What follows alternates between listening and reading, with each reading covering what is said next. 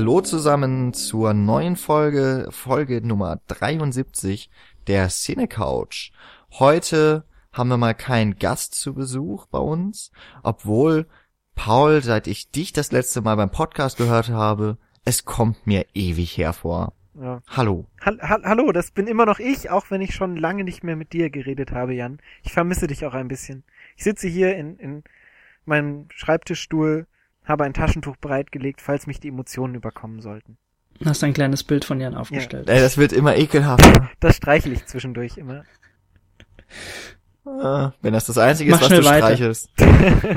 So, jetzt sind wir wirklich mit dem Niveau richtig unten, Ja. aber ähm, es geht ja bergauf. Daniel ist nämlich auch da. Tja, gell? Einen wunderschönen guten Abend da draußen. Und der Markus Lanz, der Sinne-Couch, Jan Peschel ist wieder Wow. hier, Wow, um zu moderieren. Wow, es war eine, eine richtig schöne Klimax Ja, gerade. Ja, wer dieses Team noch kennt, es ist schon wieder eine ganze Weile her.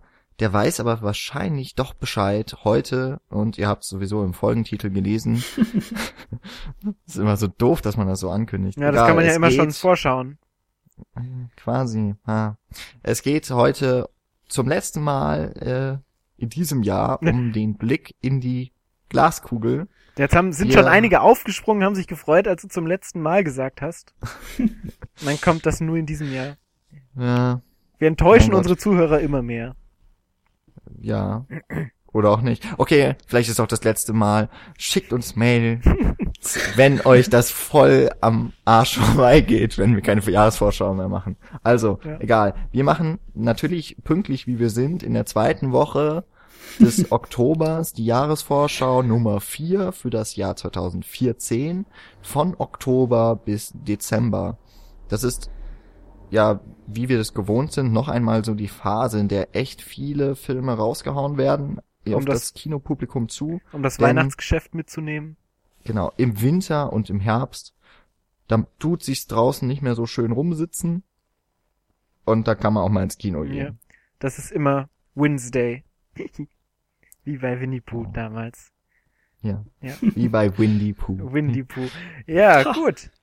Mein Gott, lass, lass Oktober. uns in Medias Res gehen. Jawohl. Um, um davor aber auch nochmal ganz schnell zu sagen, und zwar, wie ihr das von uns kennt in der Jahresvorschau, es ist alles in höchstem Maße objektiv.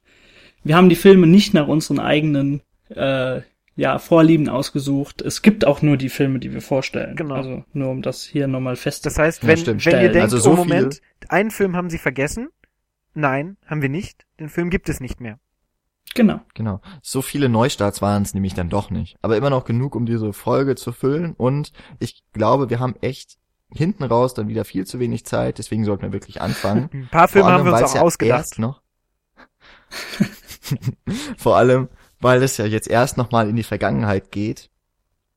Denn äh, ja, wir mussten ja in den letzten Wochen ein wenig umdisponieren, immer mal wieder. Ja. Aber es macht ja nichts. Deshalb, Wir äh, gehen, deshalb möchte ich mich gerade auch nochmal an der Stelle kurz entschuldigen, wenn ich ab und zu mal zu sehr in mein Mikrofon blase, weil ich keinen Popschutz hier habe und auch kein cooles Mikrofon, wie ich es zu Hause habe. Naja, ja, das benutze ich gerade. ja. Ein wenig Paul Ist auch bei halt immer dir. im Podcast. Oh, voll schön. Gut, das reicht jetzt auch mit dem äh, sich mit Samthandschuhen anfassen. Demnächst werden wir nämlich wahrscheinlich wieder gegeneinander hetzen, was wir denn da für einen Mist erzählen. Ja. Aber okay, wir wollen erst einmal noch in die Vergangenheit schauen. Das ist ja zum Glück dieses Mal sogar nur eine Woche, die wir so richtig verpasst haben. Aber dafür auch schon zumindest einen Film, den ich vorstellen kann, mit dem möchte ich auch beginnen, den ich geguckt habe und wahrscheinlich damit auch gleich mal den Frust, nee, Frust nicht, die, den Ärger aller Zuhörer auf mich ziehen werde. Die Rede ist von Gone Girl, der neue Thriller von David Fincher nach einem Roman von, wie heißt die Frau? Gillian. Irgendwas. Wir sind wieder top vorbereitet, Name. liebe Freunde des Films. Ja, macht ja nichts. Ich weiß, dass äh, David Fincher Regie geführt hat. Das Drehbuch kommt auch von der Autorin des Romans, der ein richtiger Bestseller war. Äh, gleichnamiger Roman auch. In der Hauptrolle zu sehen ist Ben Affleck. Äh, also der neue Batman, der Typ, der eigentlich, wie immer alle Leute sagen, nicht schauspielern kann. und äh, Rosamund Pike spielt seine Ehefrau. Das Ganze ist um, also es ist kein normaler Thriller, nicht so, wie man ihn eigentlich erwarten würde von Fincher, also ist nicht im Stile von Sieben oder Panic Room, auch nicht wie Fight Club. Es ist vor allem eben auch noch eine Mediensatire oder möchte es zumindest sein.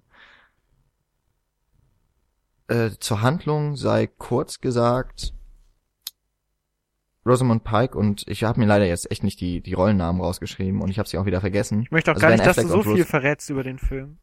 Genau. Äh, Ben Affleck und Rosamund Pike sind ein Ehepaar und zu Beginn des Films verschwindet die Frau spurlos. Es sieht so aus, als wäre sie entführt worden. Also es sind noch Spuren, also so ganz spurlos nicht, denn es sind Spuren noch eines Kampfes im Wohnzimmer zurückgeblieben. Ben Affleck ruft die Polizei, wird aber schon nach kurzer Zeit selbst verdächtigt, seine Frau entführt und vielleicht sogar getötet zu haben. Äh, wie sich das dann weiterentwickelt, ist, das möchte ich jetzt wirklich gar nicht sagen. Es ist ein sehr wendungsreicher Plot, der mit sehr vielen Wechseln der Perspektiven spielt. Das ist auch etwas, was lange Zeit gut funktioniert, bis etwa zur Mitte des Films. Da wendet sich die Handlung dann doch zu sehr, dass es mich ziemlich gestört hat. Das äh, können, glaube ich, viele nicht nachvollziehen. Die fanden nämlich den, also in der Regel finden alle Leute den Film super spannend und super witzig. Ich finde erstmal, dass das Gleichgewicht, so die Balance zwischen Witz und Atmosphäre nicht so richtig gelungen ist. Auch wenn ich ein paar Mal gelacht habe, war so danach der Moment, irgendwie hat's mich rausgerissen, eher aus der Stimmung.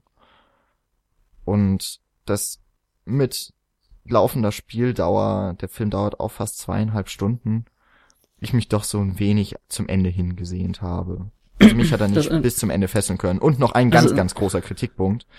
Es wäre, es hätte so ein richtig genialer Casting-Clue werden können von Fincher.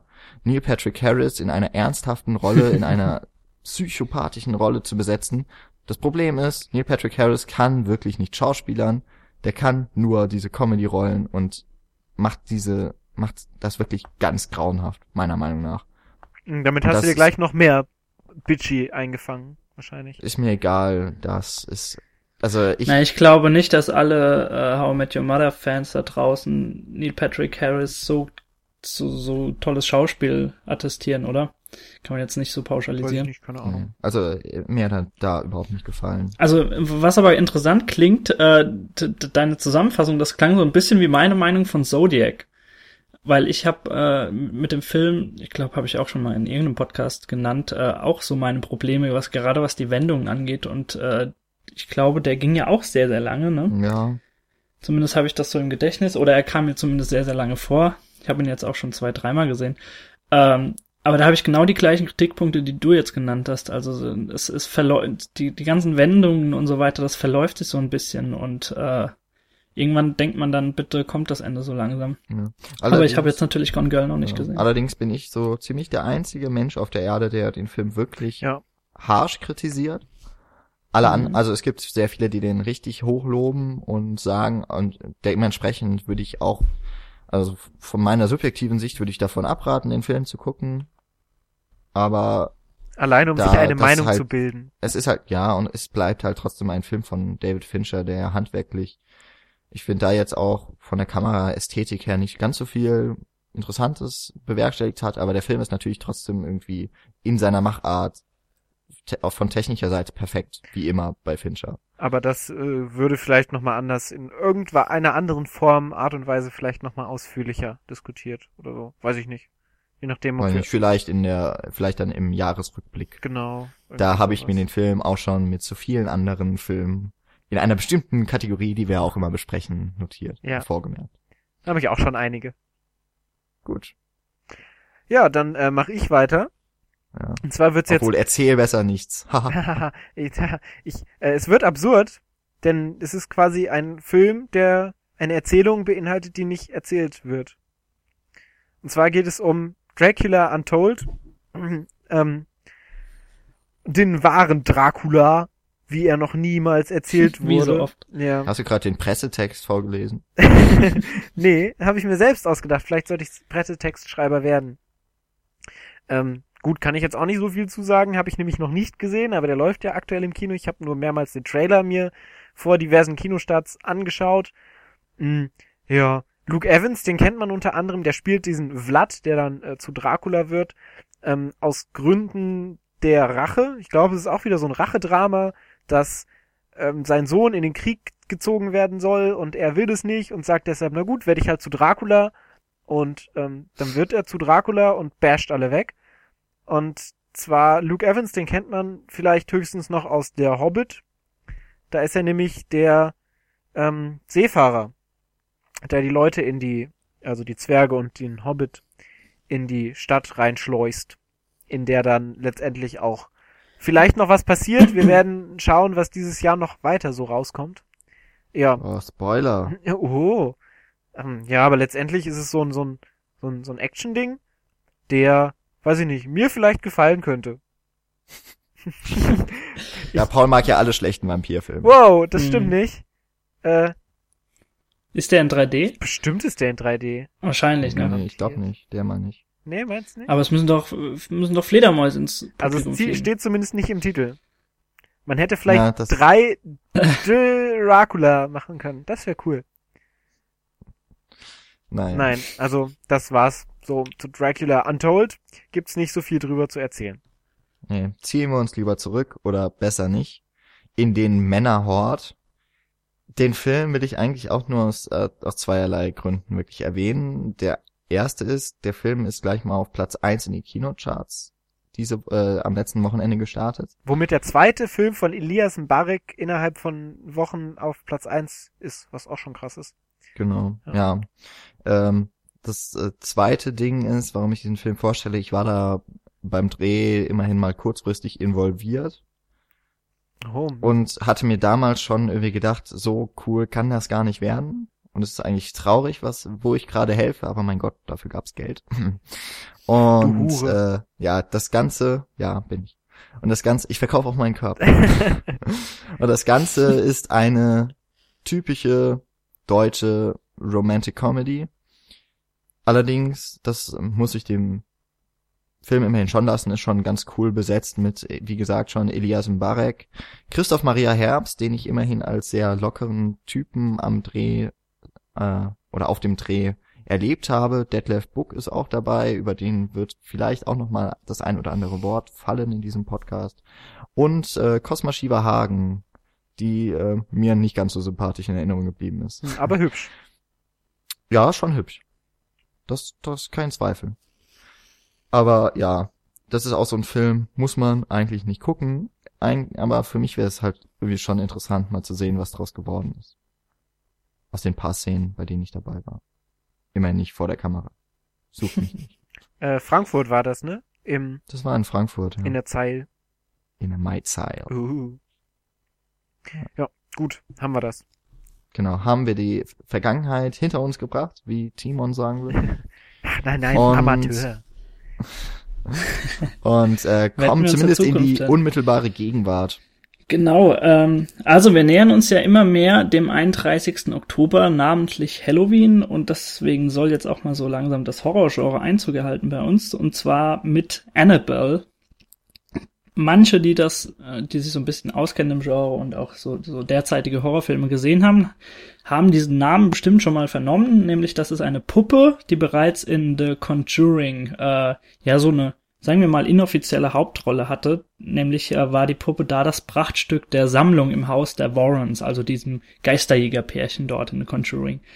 Ja, und die Filmemacher waren der Meinung, dass dort scheinbar genug Potenzial vorhanden sei, also hat die Puppe jetzt nun ihr eigenes Spin-off spendiert bekommen, bevor dann Conjuring 2, glaube 2015 oder so an den Start geht. Also ich habe mir den Trailer jetzt ein paar Mal angeschaut. Er sieht zwar nach generischer Genrekost aus, allerdings bin ich gerade im Oktober immer relativ dankbar, wenn überhaupt Genrefilme so den Weg in die Kinos finden. Von daher möchte ich den auf jeden Fall hier erwähnen. Und ähm, ja, guckt euch einfach mal den Trailer an. Äh, es ist vielleicht ganz interessant für Fans des Genres. Ich finde ihn auch ganz geil gemacht. Ich glaube, das stimmt mir ja noch zu, dass, dass ich den filmisch echt ganz cool finde, so mit einigen Schnitten, die da drin sind. Ja, also Daniel hat das schon irgendwie recht, das ist ziemlich generisch, aber ähm, Produzent von dem Film ist ja auch James Wan. Ja. Und hm. der hat ja generell so in den letzten paar Jahren dafür gesorgt, dass eigentlich so der klassischere Das ist also so der der Horrorfilm der 70er, 80er Jahre nochmal aufgelebt wird. Ja, ich du hast halt, cool. die, du hast halt dieses, äh, dieses Haunted House Feeling hast du sehr, sehr präsent einfach in seinen Filmen. Also er schafft es in vielen Filmen, gerade auch in Conjuring war ja auch James Wan, oder? Ich glaube glaube, schon, ja. ja. Oder, ja, ja. Okay, will ich jetzt nichts Falsches sagen, aber beispielsweise auch so äh, Insidious oder sowas. Genau, an den hätte ich auch als Ähm, erstes gedacht. Da schafft das, finde ich, so, so dieses Haus oder diesem Haus eine Persönlichkeit zu geben und äh, das, ja, dass das so neben den Protagonisten meist so ein dritter Hauptcharakter der Filme ist. Und das ist schon ganz interessant und das kommt auch hier schon so in den ersten Augenblick des Trailers so ein bisschen raus. Auch wenn es natürlich äh, konzentriert dann ist auf die Puppe. Aber die gerade atmosphärisch kann man da wirklich nichts vorwerfen bei James. Außerdem gibt's nichts außer den äh, Krankenschwestern bei Silent Hill, was gruseliger ist als Puppen. Das stimmt. Vielleicht noch Clowns. Das, da, Clowns, Ja. ja. genau. Das hätte ich auch noch reingeworfen in die Top 3. Naja, Gut, genau. hätte man das. Dann ähm, Kannst du mal weitermachen. Genau, kommen wir jetzt mal zum Ausgleich zu einem Actionfilm. Und zwar war auch wieder geschickt übergeleitet von mir. Ja, zu- lange vorbereitet. The Equalizer. Ähm, das ist ein, also wir kennen die Rache-Thriller ja hauptsächlich aus, aus Asien, zumindest in unserer Rezeption, wenn wir darüber sprechen, aber es gibt sie natürlich auch im Westen. Und äh, The Equalizer ist einer davon, und zwar äh, hat Rache ja auch immer etwas Ausgleichendes, ausgleichende Gerechtigkeit und so. Und in diesem Fall ist es Denzel Washington, der einen ähm, Überfall beziehungsweise letztendlich eine misshandeltes Mädchen. Also es hat mich so ein bisschen an, an Taxi Driver erinnert, von der Grundprämisse her. Es geht nämlich unter anderem um ein Mädchen, das glaube ich, was ich aus dem Trailer so herausschauen konnte, so ein bisschen auch wegen, wegen äh, äh, Prostitution und so vielleicht was am Hut hat, weiß ich nicht. Ist so ein bisschen Halbwissen, mit dem ich jetzt hier prahle. Aber das Mädchen, und deshalb erwähne ich The Equalizer besonders gerne, wird gespielt von Chloe Grace Moretz. Von der wunderbaren. Und ähm, ja, Denzel Washington übernimmt dann so ein bisschen den, den Part von Robert De Niro und geht dann da eben hin und metzelt alle ab, die diesem Mädchen Schaden zufügen. Und darum geht's dann in The Equalizer 131 Minuten lang. Aber äh, ist, ich sehe gerade der Regisseur äh, Fuka Ja, oder wie auch immer das ausgesprochen wird, ist das nicht der brasilianische Regisseur, der auch ähm, na, wie heißt City of God? Nee. Oder bin ich da jetzt ganz Nee, falsch? Ich glaube nicht, da bist du Oh nein, falsch. oh nein, oh Gott, oh Gott. Was hat, Ich sehe gerade, was der für was hat er gemacht? hat. Olympus Has Fallen hat er gemacht. Ja, Ja. Shooter. Das ist doch fast das gleiche. Training Day, naja. Okay. Also, Äh, äh, ich glaube, ich muss das rausschneiden, was ich gerade gesagt habe. ähm, naja, also ich glaube, also sie haben auf jeden Fall auf IMDb ein wunderschönes Schwarz-Weiß-Bild. Man kann Denzel Washington fast gar nicht erkennen. Und, oh, das war zu ras rassistisch, glaube ich. Das streichen wir auch raus, bitte. Bitte Post-Production rausstreichen. ähm, Ja, oder wir leiten einfach zum nächsten Film. Genau. weiter. Ja. Gut, dann komme ich jetzt äh, mal wieder zu einem Film, den ich schon gesehen habe, nämlich Jack. Der lief nicht nur, aber dort im, in der Premiere auf der Berlinale dieses Jahr. Danach ist er so ziemlich durch jedes Filmfestival Deutschlands getourt. Also nur so die großen Hamburg und München hat's dann ausgelassen nach der Berlinale, aber eigentlich war sonst immer wieder diesen, äh, konnte man immer wieder diesen Film sehen. Und da muss man ganz ehrlich auch sagen, zu Recht. Es geht um den titelgebenden Jack, das ist glaube ich ein 10- oder 12-jähriger Junge. Ivo Pizzecker spielt den und das auch schon ziemlich gut, ist auch so eine Neuentdeckung der Junge. Der ist äh, mit seinem jüngeren Bruder unterwegs in so einer Odyssee in Berlin. Streift er durch die Straßen, weil seine noch sehr junge und oft überforderte Mutter verschwindet, also die Kinder auch alleine lässt.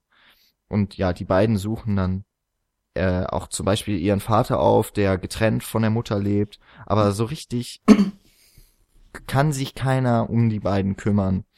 Und es ist gar nicht, also es ist schon Drama, aber es ist nirgends auf die Tränendrüse gedrückt und es hat auch ein sehr versöhnliches Ende, auch das nicht zu klischeehaft.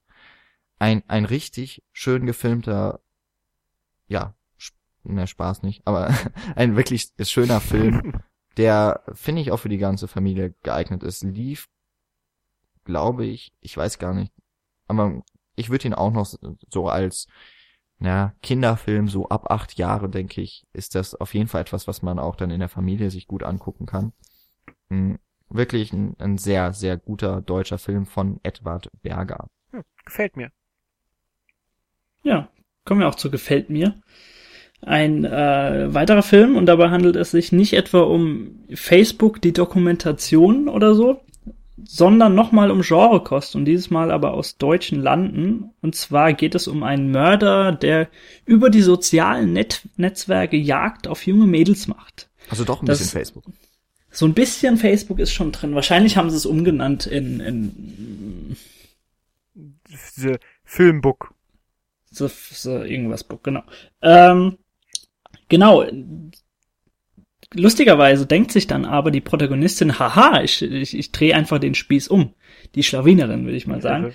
Äh, ja, also der, der Trailer sieht nach nichts Besonderem aus, aber sowas hat man in Deutschland jetzt so in letzter Zeit auch nicht so gesehen. Äh, steht übrigens nicht Schweiger oder Schweighöfer eben drauf und dennoch schlägt die Produktion mit zwei Millionen Euro, glaube ich, zu Buche.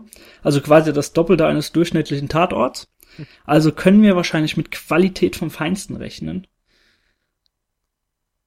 Denke ich mal. Habt ihr den Trailer mal Mhm. gesehen? Nee, Nee. ich war das gerade zum ersten Mal. Okay. Auch. Aber Also es sieht, es sieht nach einem, nach einem, sagen wir mal, 0815 Ami-Horrorstreifen aus, aber aus Deutschland. Allein da, da, deswegen ist es interessant. Und wenn, Klingt wenn super. Genrefilme aus Deutschland kommen, sollen sie auf jeden Fall Erwähnung finden. Ja, da haben wir später auch noch was. Aber äh, Das was mir da stimmt. gerade so einfällt, es gab mal im Internet so eine Seite, hat man seinen Facebook-Namen oder sowas eingegeben. Ich weiß nicht, ob ihr das auch kennt. Und dann hat sich so ein, wurde so ein Video abgespielt und am besten hat man das alleine in der Dunkelheit sich angeguckt. Und dann sieht man, wie ein Hacker den Account von dir hackt und dann ist das auch immer so aktualisiert, je nachdem, äh, was halt als letztes auf deiner Pinwand passiert ist. Hm. Und er sucht dann auch deine Adresse raus und so und äh, in Schnitten wird dann gezeigt, wie er zu dir fährt und an der Tür klopft und sowas. Das ist so ein geiles Video. Und wenn man das noch mit Kopfhörern hört, ist noch besser, weil dann kloppt es und man denkt echt, oh fuck, ey, jetzt steht er da. War krass. Also wenn man, ich weiß nicht, ob ihr diesen Internet, äh, ja, wie soll man das denn sagen, diesen Internet-Gag mal mitbekommen habt. Ich Nee. weiß leider nicht mehr, wie er heißt. Habe ich noch vielleicht nie was von gehört. noch Vielleicht kannst du es nochmal suchen und verlinken oder so. Ja, weil das war echt geil gemacht. Und daran hat's mich gerade erinnert, so. Hm. Ja. Also, liebe Kinder, passt auf Facebook auf. Genau. Genau. Quintessenz. Facebook ist gefährlich. Aufpassen. Und jetzt kommen wir zu einem Film, der sagt im Titel das, was Paul sich bei den letzten drei Podcasts auch gewünscht hat. Ja, genau. Und zwar ähm, kommen wir jetzt zu Zach Braffs neuem äh, Machwerk Wish I Was Here. Nach Garden State sein zweiter Film, ähm, den er diesmal über Kickstarter sich hat finanzieren lassen und Mhm. der jetzt ähm, endlich auch in Deutschland rauskommt. Ich glaube, der ist auch schon in diversen Ländern seit ein, zwei Monaten draußen. Ich habe es immer nur auf Twitter mitgekriegt, dass Zach Braff so gesagt hat, ja, ich bin jetzt in äh, Spanien, voll schön hier und ich bin jetzt in, weiß nicht, Kanada, voll schön hier. Ähm, und jetzt ist er eben in Deutschland auch rausgekommen, beziehungsweise kommt dann raus. Ich glaube, die Premiere war schon, wie auch immer. Auf jeden Fall ist es wieder so Garden State, quasi so Teil 2, der, der Nachfolger im Geiste, wo ähm, Zach Braff selber wieder die Hauptrolle spielt, zusammen mit äh, Kate Hudson, die, glaube ich, seine Frau spielt, wenn ich das richtig drauf habe, und der mit seinen beiden Kindern auch unterwegs ist. Und es ist auch wieder so ein Familien-Comedy-Drama, das so ein bisschen sich mit den Personen beschäftigt, soweit es das ausschaut und auch viel auf Emotionalität, zwischenmenschliche Emotionalität setzt.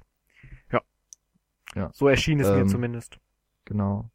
Er hat jetzt ziemlich auf die, aufs Maul bekommen durch, äh, weil er bei, über Kickstarter Ja. gegangen ist, weil ja eigentlich so die Idee ist, da sollen Leute ihre Filme finanzieren, die nicht, ein- wo man jetzt denken würde, die haben nicht gerade mal zwei Millionen auf dem Konto. Ja, exakt. Und ja, er hat wohl auch immer jetzt beteuert in allen Interviews, dass er das niemals wieder machen würde.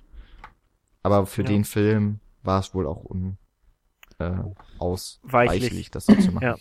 Don't deal with the Internet Community oder so. Die kommen nämlich zu dir und wollen dich umbringen.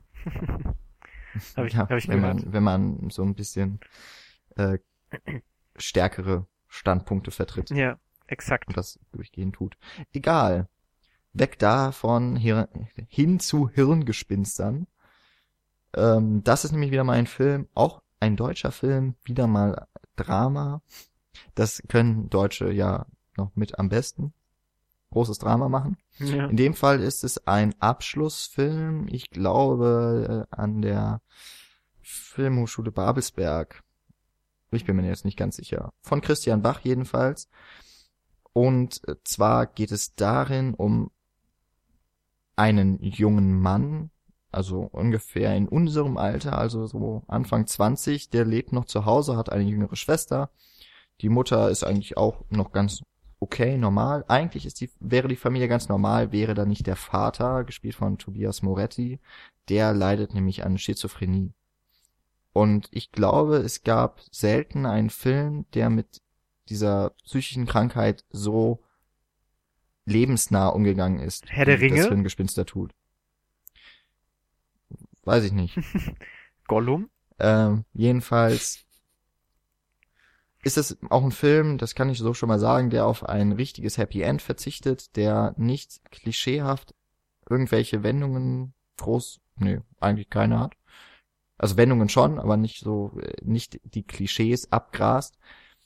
Toll gespielt ist und vor allem diese Krankheit echt zerstörend präsentiert, weil, weil es immer wieder ein, äh, es kommt immer wieder zu dem Punkt, in dem die Schizophrenie den, den Vater übermannt, weil er die Medikamente absetzt, der dann in äh, Paranoia verfällt. Und ja, es, es kommt immer wieder zu der gleichen Situation und der, und diese, ja, wie soll man denn sagen, dieser Kreislauf, dieser Teufelskreis, der wird wohl auch niemals enden. Und ich finde, das ist eine echt erdrückende Art und Weise, Schizophrenie abzubilden und wie es eben auch nicht nur die, die, die Person, die darunter leidet, direkt ähm, mitzieht und äh, beschäftigt, sondern eben auch die Menschen im Umfeld, wie die dadurch beeinflusst werden. Ein Film, der wahrscheinlich nicht viele Kinos äh, besuchen wird mit einer Kopie. Aber wenn man den sieht, ich würde ihm auf jeden Fall empfehlen und äh, dem sollte man eine Chance geben, hat er wirklich verdient. Ähm, kurze Frage. Schizophrenie ist jetzt aber nicht multiple Persönlichkeiten, ne? Das ist immer noch ein Unterschied. Genau, das ist, ein, das ist schon ein Unterschied. Genau, weil ich glaube, das wird Also auch Schizophrenie geht oft mit Paranoia auch einher. ja, mit so also Weltfremdheit und sowas, glaube ich. Hat, ja, genau, Fantasien, dass man Realität eine nicht mehr von, von hat. Halluzinationen unterscheidet. genau, unterscheidet genau, und sowas. darum geht's. Genau, okay. ähm, ja, dann mache ich jetzt weiter und schließe diese Woche dann ab, tatsächlich, mit äh, The Salvation. Da kann ich leider auch nicht so viel zu sagen. Ist aber ganz interessant, weil es mal wieder ein Western ist, der in die Kinos kommt. Das hat man ja auch in, heutzutage sehr selten. Ein Regisseur ist diesmal Christian Levering oder Levering oder Levrin. Ähm, das ist ein Däne. Und wie bei Wahrscheinlich dann Levrin. Levering, ja, wahrscheinlich. Und wie bei skandinavischen Filmen ist Mats Mikkelsen wieder dabei. Wie bei fast jedem skandinavischen Film. Ähm, Eva Green unter anderem auch. Die hat jetzt in 300, glaube ich, ihr letztes Kinoerlebnis gehabt. Ja, die ist ja auch gerade viel beschäftigt mit Serien, siehe Penny Dreadful Ja, und so genau. weiter. Ähm, ist gerade auf jeden Fall so, am ist war, war, ist sie, nee, in Sin City 2 ist sie, glaube ich, auch dabei. Dann war das ihr Ja. letztes Ding. Mhm, stimmt, ja. Ähm, Hm. Genau, und ja, der ist gerade, genau, dann mit dem Western unterwegs. Ja, 1870 spielt es, glaube ich. Und weiß ich nicht, also ich mag Western immer noch unglaublich gerne als Genre und finde es schade, dass das heutzutage so ein bisschen ausgestorben ist und immer weniger gemacht wird, weil so größtenteils ich die aktuellen Western, die wir sehen, auch alle ziemlich cool finde. Ähm, und ja, das Salvation mal schauen würden. Würde mich auch mal interessieren, so allgemein. Vor allen Dingen, weil Mats Mikkelsen ja eigentlich auch schon ein cooler Schauspieler ist. Jo. Genau, so viel dazu. Ja, jetzt gehen wir wirklich in die Zukunft. Jawohl. Endlich. Endlich. Und zwar mit einem äh, Film, nämlich Maze Runner. Den haben die meisten von euch wahrscheinlich schon mal so in einem Trailer gesehen. Der ist nämlich sehr, sehr präsent gerade im Kino. Äh, und zwar schwimmt der Film oder schwappt der Film so auf der letzten Welle mit von, ja, von Filmadaptionen äh, etwaiger Buchtrilogien. Da muss ich jetzt gerade nochmal fix nachschauen, wie der gute Mann heißt. Ja, genau, Jugendautor äh, James Dashner heißt der gute Mann. Und zwar die Trilogie Die Auserwählten. Also das ist quasi der erste Band, der jetzt verfilmt wurde und es geht wieder mal äh, um eine Gruppe Jugendlicher und äh, namentlich geht es dort auch um Thomas, der plötzlich in einem Fahrstuhl aufwacht, der dann äh, dessen Tür aufgeht und er sieht eine äh, Gruppe junger äh, Menschen vor sich, die eingeschlossen sind in so in so einer ganz seltsamen Betonkonstruktion und um sie herum ist ein Labyrinth und das schließt sich in gewisser Weise jedes Mal abends, um sie vor so Monstern zu schützen, glaube ich. Also Creevers werden die, glaube ich, im Film genannt. Und äh, es wird eben gesagt, wenn wenn die wenn, wenn die Jungs es nicht schaffen, bis abends zurückzukommen, sind sie äh, diesen Monstern ausgeliefert. Das Blöde ist, dass irgendwann ein Mädchen auftaucht, also das ist das ist noch nicht die blöde Tatsache. Das ist immer äh, scheiße.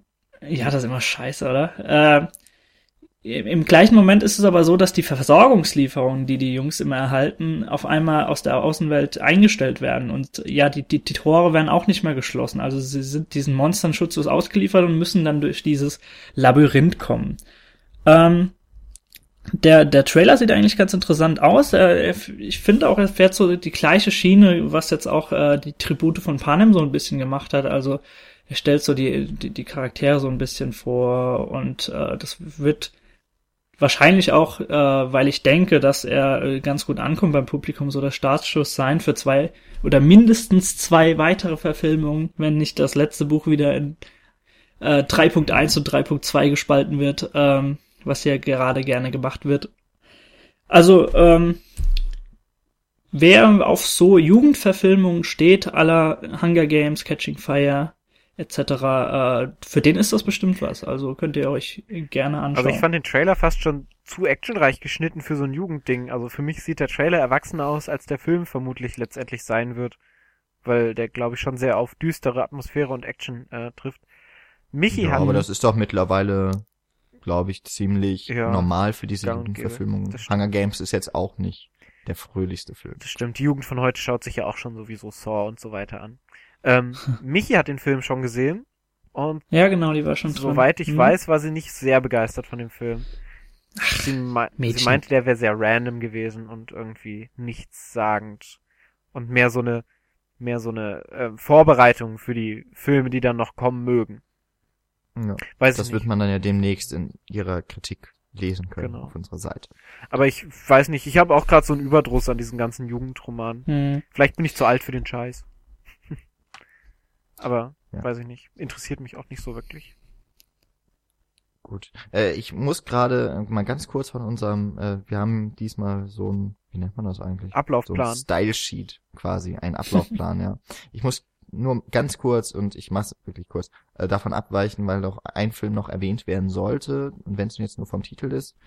The Cut, der neue Film von Fatih Akin, oh, der mal nicht okay. in Hamburg spielt und äh, nicht mal auf Deutsch gedreht ist, zwar deutsch produziert, aber ich glaube Englisch auch.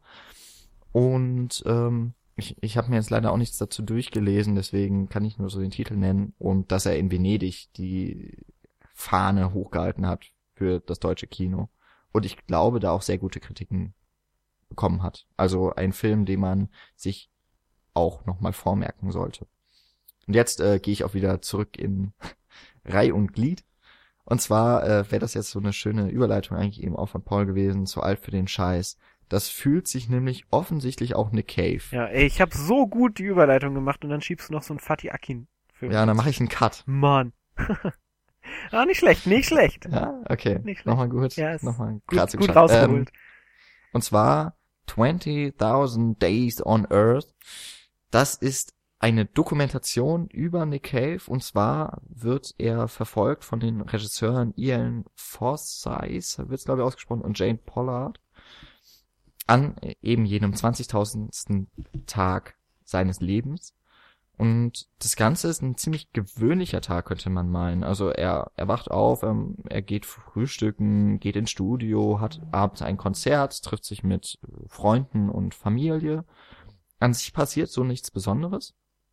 Aber Nick Cave macht das Ganze zu etwas Besonderem. Und die Art und Weise, wie diese Dokumentation gedreht ist, die hat nämlich so mit, mit The Act of Killing, den ich zu einem ähnlichen Zeitpunkt gesehen habe, für mich so das Tor geöffnet für Dokumentation und dass es doch echt ganz schön variantenreich gehen kann. 20.000 Days on Earth ist nämlich vor allem auch noch ein sehr spielfilmartiger Film. Eine Dokumentation, die mit Halluzinationen arbeitet. Da tauchen Mhm. ähm, Figuren auf dem Rücksitz von Nick Caves Auto auf. Ich äh, komme gerade nicht auf. Kylie Minogue zum Beispiel sitzt einmal hinten bei ihm und er unterhält sich mit ihr und das Ganze ist natürlich nicht dokumentarisch festgehalten, sondern einfach eine ein toller Einfall, die Figur Nick Cave besser zu beschreiben. Geht so ein bisschen, ganze- geht es so ein bisschen in die Film. Waltz with Bashir Richtung, wo ja auch so Fantasy-Elemente mit drin sind. Ja gut, im Wars with Bashir ist ja sowieso nochmal durch seine Machart, Ja, gut, durch klar. das äh, Animierte ein bisschen anders. Ähm, der Film ähm, gewinnt nochmal eindeutig durch die vielen von Nick Cave eingesprochenen Texte, oft sehr, äh, oft auch von ihm geschrieben. Also er macht ja nicht nur Musik, er ist auch Autor, vor allem auch von Gedichten. Ähm, das, davon rezitiert er einige und gibt so seine Eindrücke des Tages wieder und seines Lebens. Und natürlich hört man auch seine Musik. Ich hatte vorher noch nicht viel von ihm gehört, bin aber durchaus beschwingt durch die Musik aus dem Film gegangen. Und das ist wirklich einfach, äh, das muss ich so sagen, das ist ein Film, eine Dokumentation, die man gesehen haben muss. Mhm. Das gehört wirklich zu meinen, immer noch. Also ich habe den auf der Berlinale Mhm. gesehen. Mhm. Nur durch Zufall bin ich in diesen Film gegangen.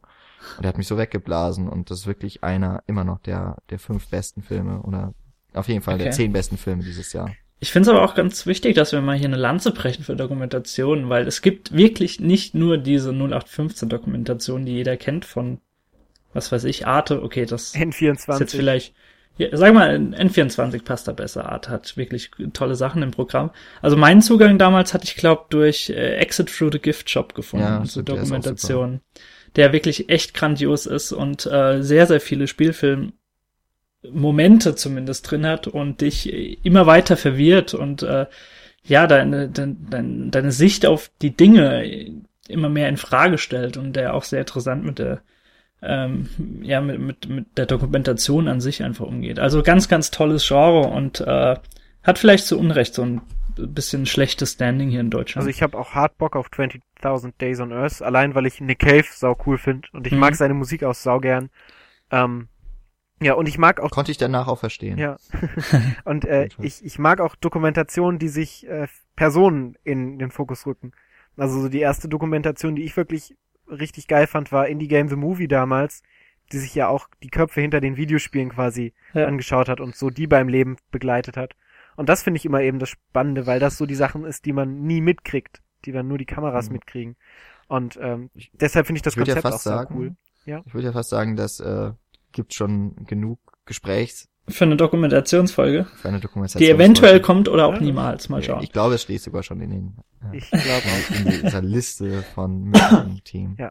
Aber egal, kommen wir zu einem Genre, Weiter das geht's, ja. irgendwie sehr beliebt ist, aber nicht immer funktioniert, Paul. Nee, also äh, jetzt kommen wir auch mal zu einem Film, den ich tatsächlich schon gesehen habe, zu dem ich ein bisschen mehr sagen kann. Äh, und zwar zu Love Punch, äh, in Deutsch wie in alten Zeiten. Die äh, beiden Protagonisten werden gespielt von Pierce Brosnan und Emma Thompson, von der ich eigentlich schon viel halte, aber die mich in letzter Zeit irgendwie immer mehr enttäuscht bei ihren Rollen. Es geht um eine romantische Komödie letztlich. Und zwar sind Pierce Brosnan und Emma Thompson ein altes Ehepaar, das sich vor Jahren getrennt hat, weil Pierce Brosnan wohl mit seinen jungen Mädels als reicher Unternehmer rumgemacht hat und äh, Emma Thompson da als taffe Frau keinen Bock mehr drauf hatte. Die beiden haben eine Tochter. Und dann plötzlich wird die Firma von ähm, Pierce Brosnan hops genommen durch einen Investor, der die Firma quasi aufkauft und dann ausbluten lässt.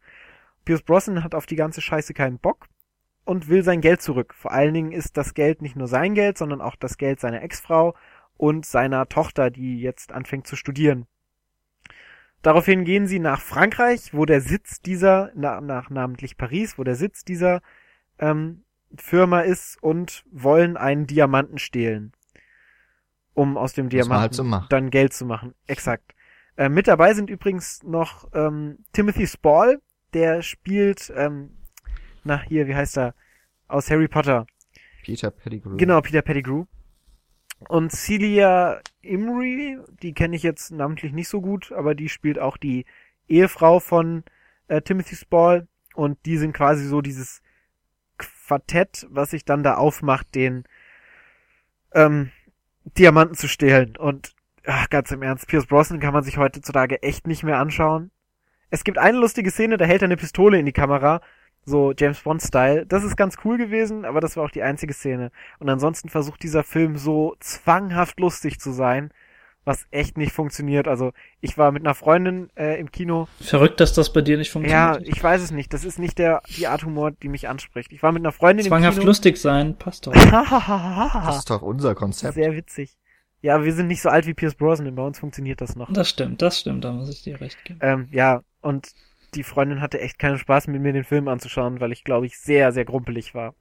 Aber der Film ist wie gesagt nicht gut. Kann man ruhig mal weglassen. Britisch übrigens. Nee, französisch. Äh, ja, exakt. Vielleicht auch deutsch. Ist aus Frankreich. Ist er aus Frankreich, Bei der der? Produktion. Ja, Echt? Steht da. Na gut, vielleicht, weil naja, wahrscheinlich Gurke bleibt Gurke. Fertig. Brit, Ja. also ist auf jeden Fall, dann ist es eine britisch-französische Co-Produktion.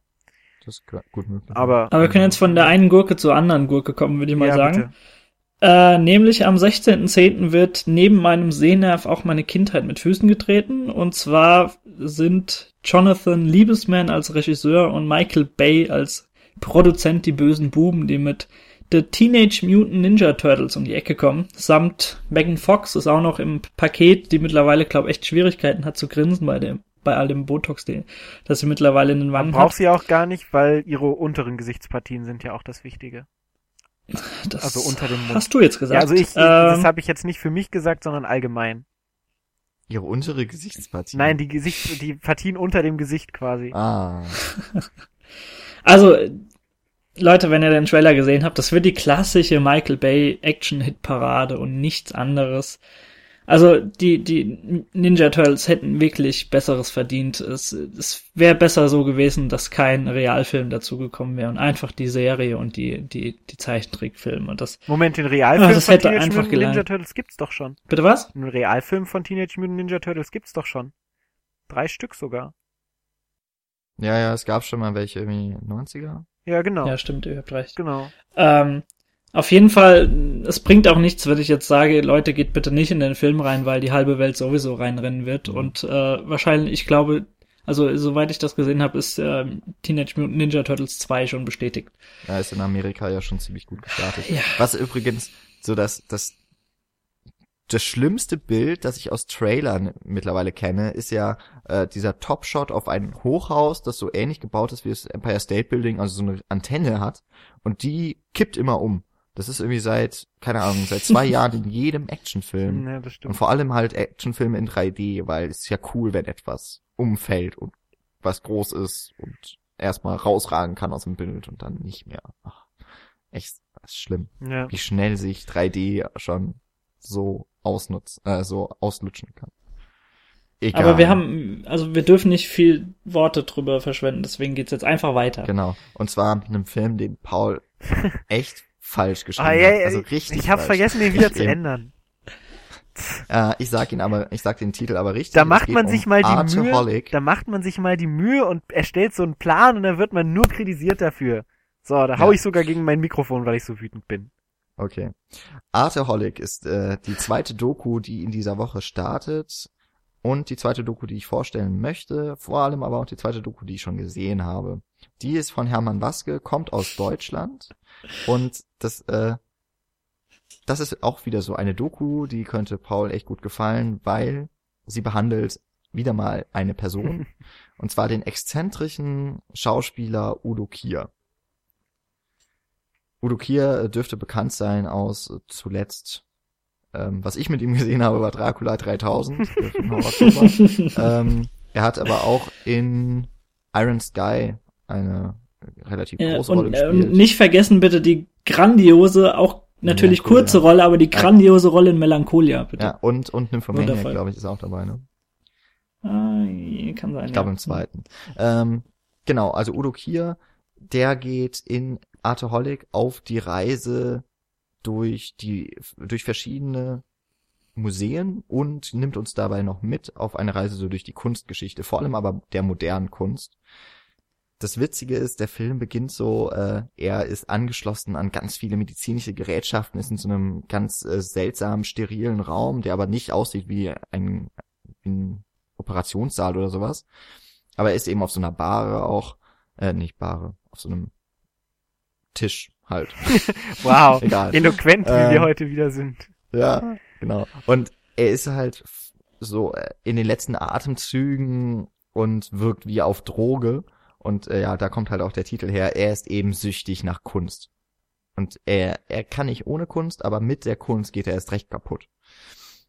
Und äh, auf dieser Reise durch die verschiedenen Länder, er ist auch in, in Frankfurt zum Beispiel unterwegs, aber eben auch in Dänemark, da gibt's dann die wirklich, wirklich grandiose Begegnung mit Lars von Trier. Da will ich jetzt auch nicht mehr zu sagen, aber die ist wirklich super. Aber es wäre auch zu, es wäre auch ungerecht zu sagen, das ist so die Szene des Films. Die gesamte Dokumentation ist wieder wunderbar gelungen. Also wie schon 20.000 Days on Earth. Die ist, also Artoholic ist allerdings sehr viel kurioser, was eben auch vor allem mit der Persönlichkeit von Udo Kier zusammenhängt, der in wirklich tollen Gesprächen mit Freunden, Bekannten, vielen Künstlern ähm, einfach über Kunst und über sein Leben, über das Schauspiel spricht und das ist wirklich toll wieder anzusehen, vor allem eben, weil es so eine Persönlichkeit ist, die der man gerne zugucken möchte. Ähm, der hat übrigens auch im Blade mitgespielt, möchte ich an dieser Stelle nochmal erwähnen. Okay. Was ihn, Ja, er ist viel in, also er wohnt ja auch in Amerika. ja es macht ihn nochmal äh, um einiges Stück cooler. Ja, und mein Gott, das war eine gute Überleitung. Ja, exakt. Denn wir bleiben bei Vampiren. Und nachdem wir so ein paar, äh, naja, Downer hatten, wie äh, Teenage Mutant Ninja Turtles, kommen wir jetzt zum Glück nochmal am Ende der Woche zu einer richtig großen Ankündigung, ähm, zu einer Independent-Ankündigung, die ihr auch nicht auf IMDb finden wird. Deshalb seid froh, dass ihr uns habt. Denn sonst wüsstet ihr nicht, dass am 16.10. die Vampirschwestern 2 startet. Ähm, und wenn ich die Vampirschwestern 2 sage, dann meine ich nicht nur die Vampirschwestern 2, sondern dann meine ich auch Fledermäuse im Bauch. Denn darum geht es. Das stelle ich mir so ein bisschen eklig vor. Ich weiß nicht, ob das Alien, die Alien-Thematik äh, für so einen Kinderfilm ähm, da ist. Also der Film ist auch ab 6 freigegeben. Deshalb weiß ich jetzt nicht, wie die das mit den Fledermäusen darstellen wollen. Vielleicht so ein bisschen, wie es damals auf Kika war, mit ähm, Es war einmal das Leben oder so wenn Leute in dem Bauch rumgelaufen sind. Vielleicht werden die Fledermäuse diesmal so dargestellt. Ähm, klingt auf jeden Fall ganz gut. Auf dem Plakat sieht man auch einen ähm, lilanen Himmel, der wahrscheinlich so ein bisschen die, ähm, ja, weiß ich nicht, inneren Organe darstellen soll und ein Herz. Das heißt, es wird vor allen Dingen auch um das Herz gehen. Mm, Ich glaube, das wird sehr lehrreich. Ähm, Ich würde aber jedem Menschen empfehlen, der sich das mit seinen Kindern anschauen möchte, vorher doch mal den Film zu gucken und zu gucken, ob das von der Thematik her dann passt, weil ich glaube, das Genau. könnte. Man kann auch rund, äh, man kann auch durchaus zweimal reingehen bei all der Ich Qualität. glaube auch, aber ich, ich bin, bin trotzdem gespannt, wie sie das machen, so ein, so ein doch, äh, naja, blutrünstiges Thema dann für Kinder runterzubrechen. Ja, vielleicht, vielleicht ist es ja auch eine Dokumentation. Also biologisch, für, für den Biologieunterricht Das- oder das so. kann Was sein. passiert, also solange es anatomisch korrekt ist, ist ja alles Oder wunderbar. ob jetzt Vampirmütter Fledermäuse zu, zur Welt bringen, das wäre, glaube ich, deutlich angenehmer, als wirklich die Kinder zur Welt zu bringen. Hm, das ist auch nochmal eine interessante These. Ja. Also ich, ich, du hast mir richtig Bock auf diesen Film gemacht. ja, gehen wir zu dritt rein, würde ich sagen, können oder? wir auch einen Ja, Podcast also direkt nach Teenage Mutant Ninja Turtles. Ja, Jawohl. okay, machen wir Punch. Double Feature draus. Geil. Triple Feature. Super. Yes. Das wird ein toller Geil. Tag. Freue ich mich jetzt schon drauf. Streich ich mir rot an im Ja, nein, Kalender. lila bitte. Aber, aber nicht am Sonntag. Nicht am Sonntag, nee, Nee, äh, weil da äh, am Sonntag sterben Menschen. Ist Ruhetag. Auch im, im nächsten Film, um den es jetzt gehen soll, nämlich Calvary oder zu Deutsch auch am Sonntag bist du tot. Und zwar von John Michael McDonough, äh, äh, den manche vielleicht kennen, der bereits mit The Guard für, für den Golden Globe nominiert gewesen ist und nun nach The, The Guard, äh, also die zweite Zusammenarbeit mit Brandon Cleason. Und zwar spielt der den Pater James Lavelle äh, oder Lavelle, bei dem, also dem bei einer Beichte von seinem anonymen Gegenüber eröffnet wird, dass er bald sterben wird. Und nicht, weil er etwa so ein, ja, ein böser Geistlicher ist, der, sagen wir mal, sich an Kindern vergreift, sondern weil er vollkommen unschuldig ist. Denn Schuldige kann ja jeder umbringen, das ist ja langweilig. Aber so ist es natürlich eine richtige Sensation. Sein anonymer Henker äh, gibt ihm dann natürlich noch die Zeit, so sein Leben zu ordnen. Ein Leben, was eigentlich perfekt läuft.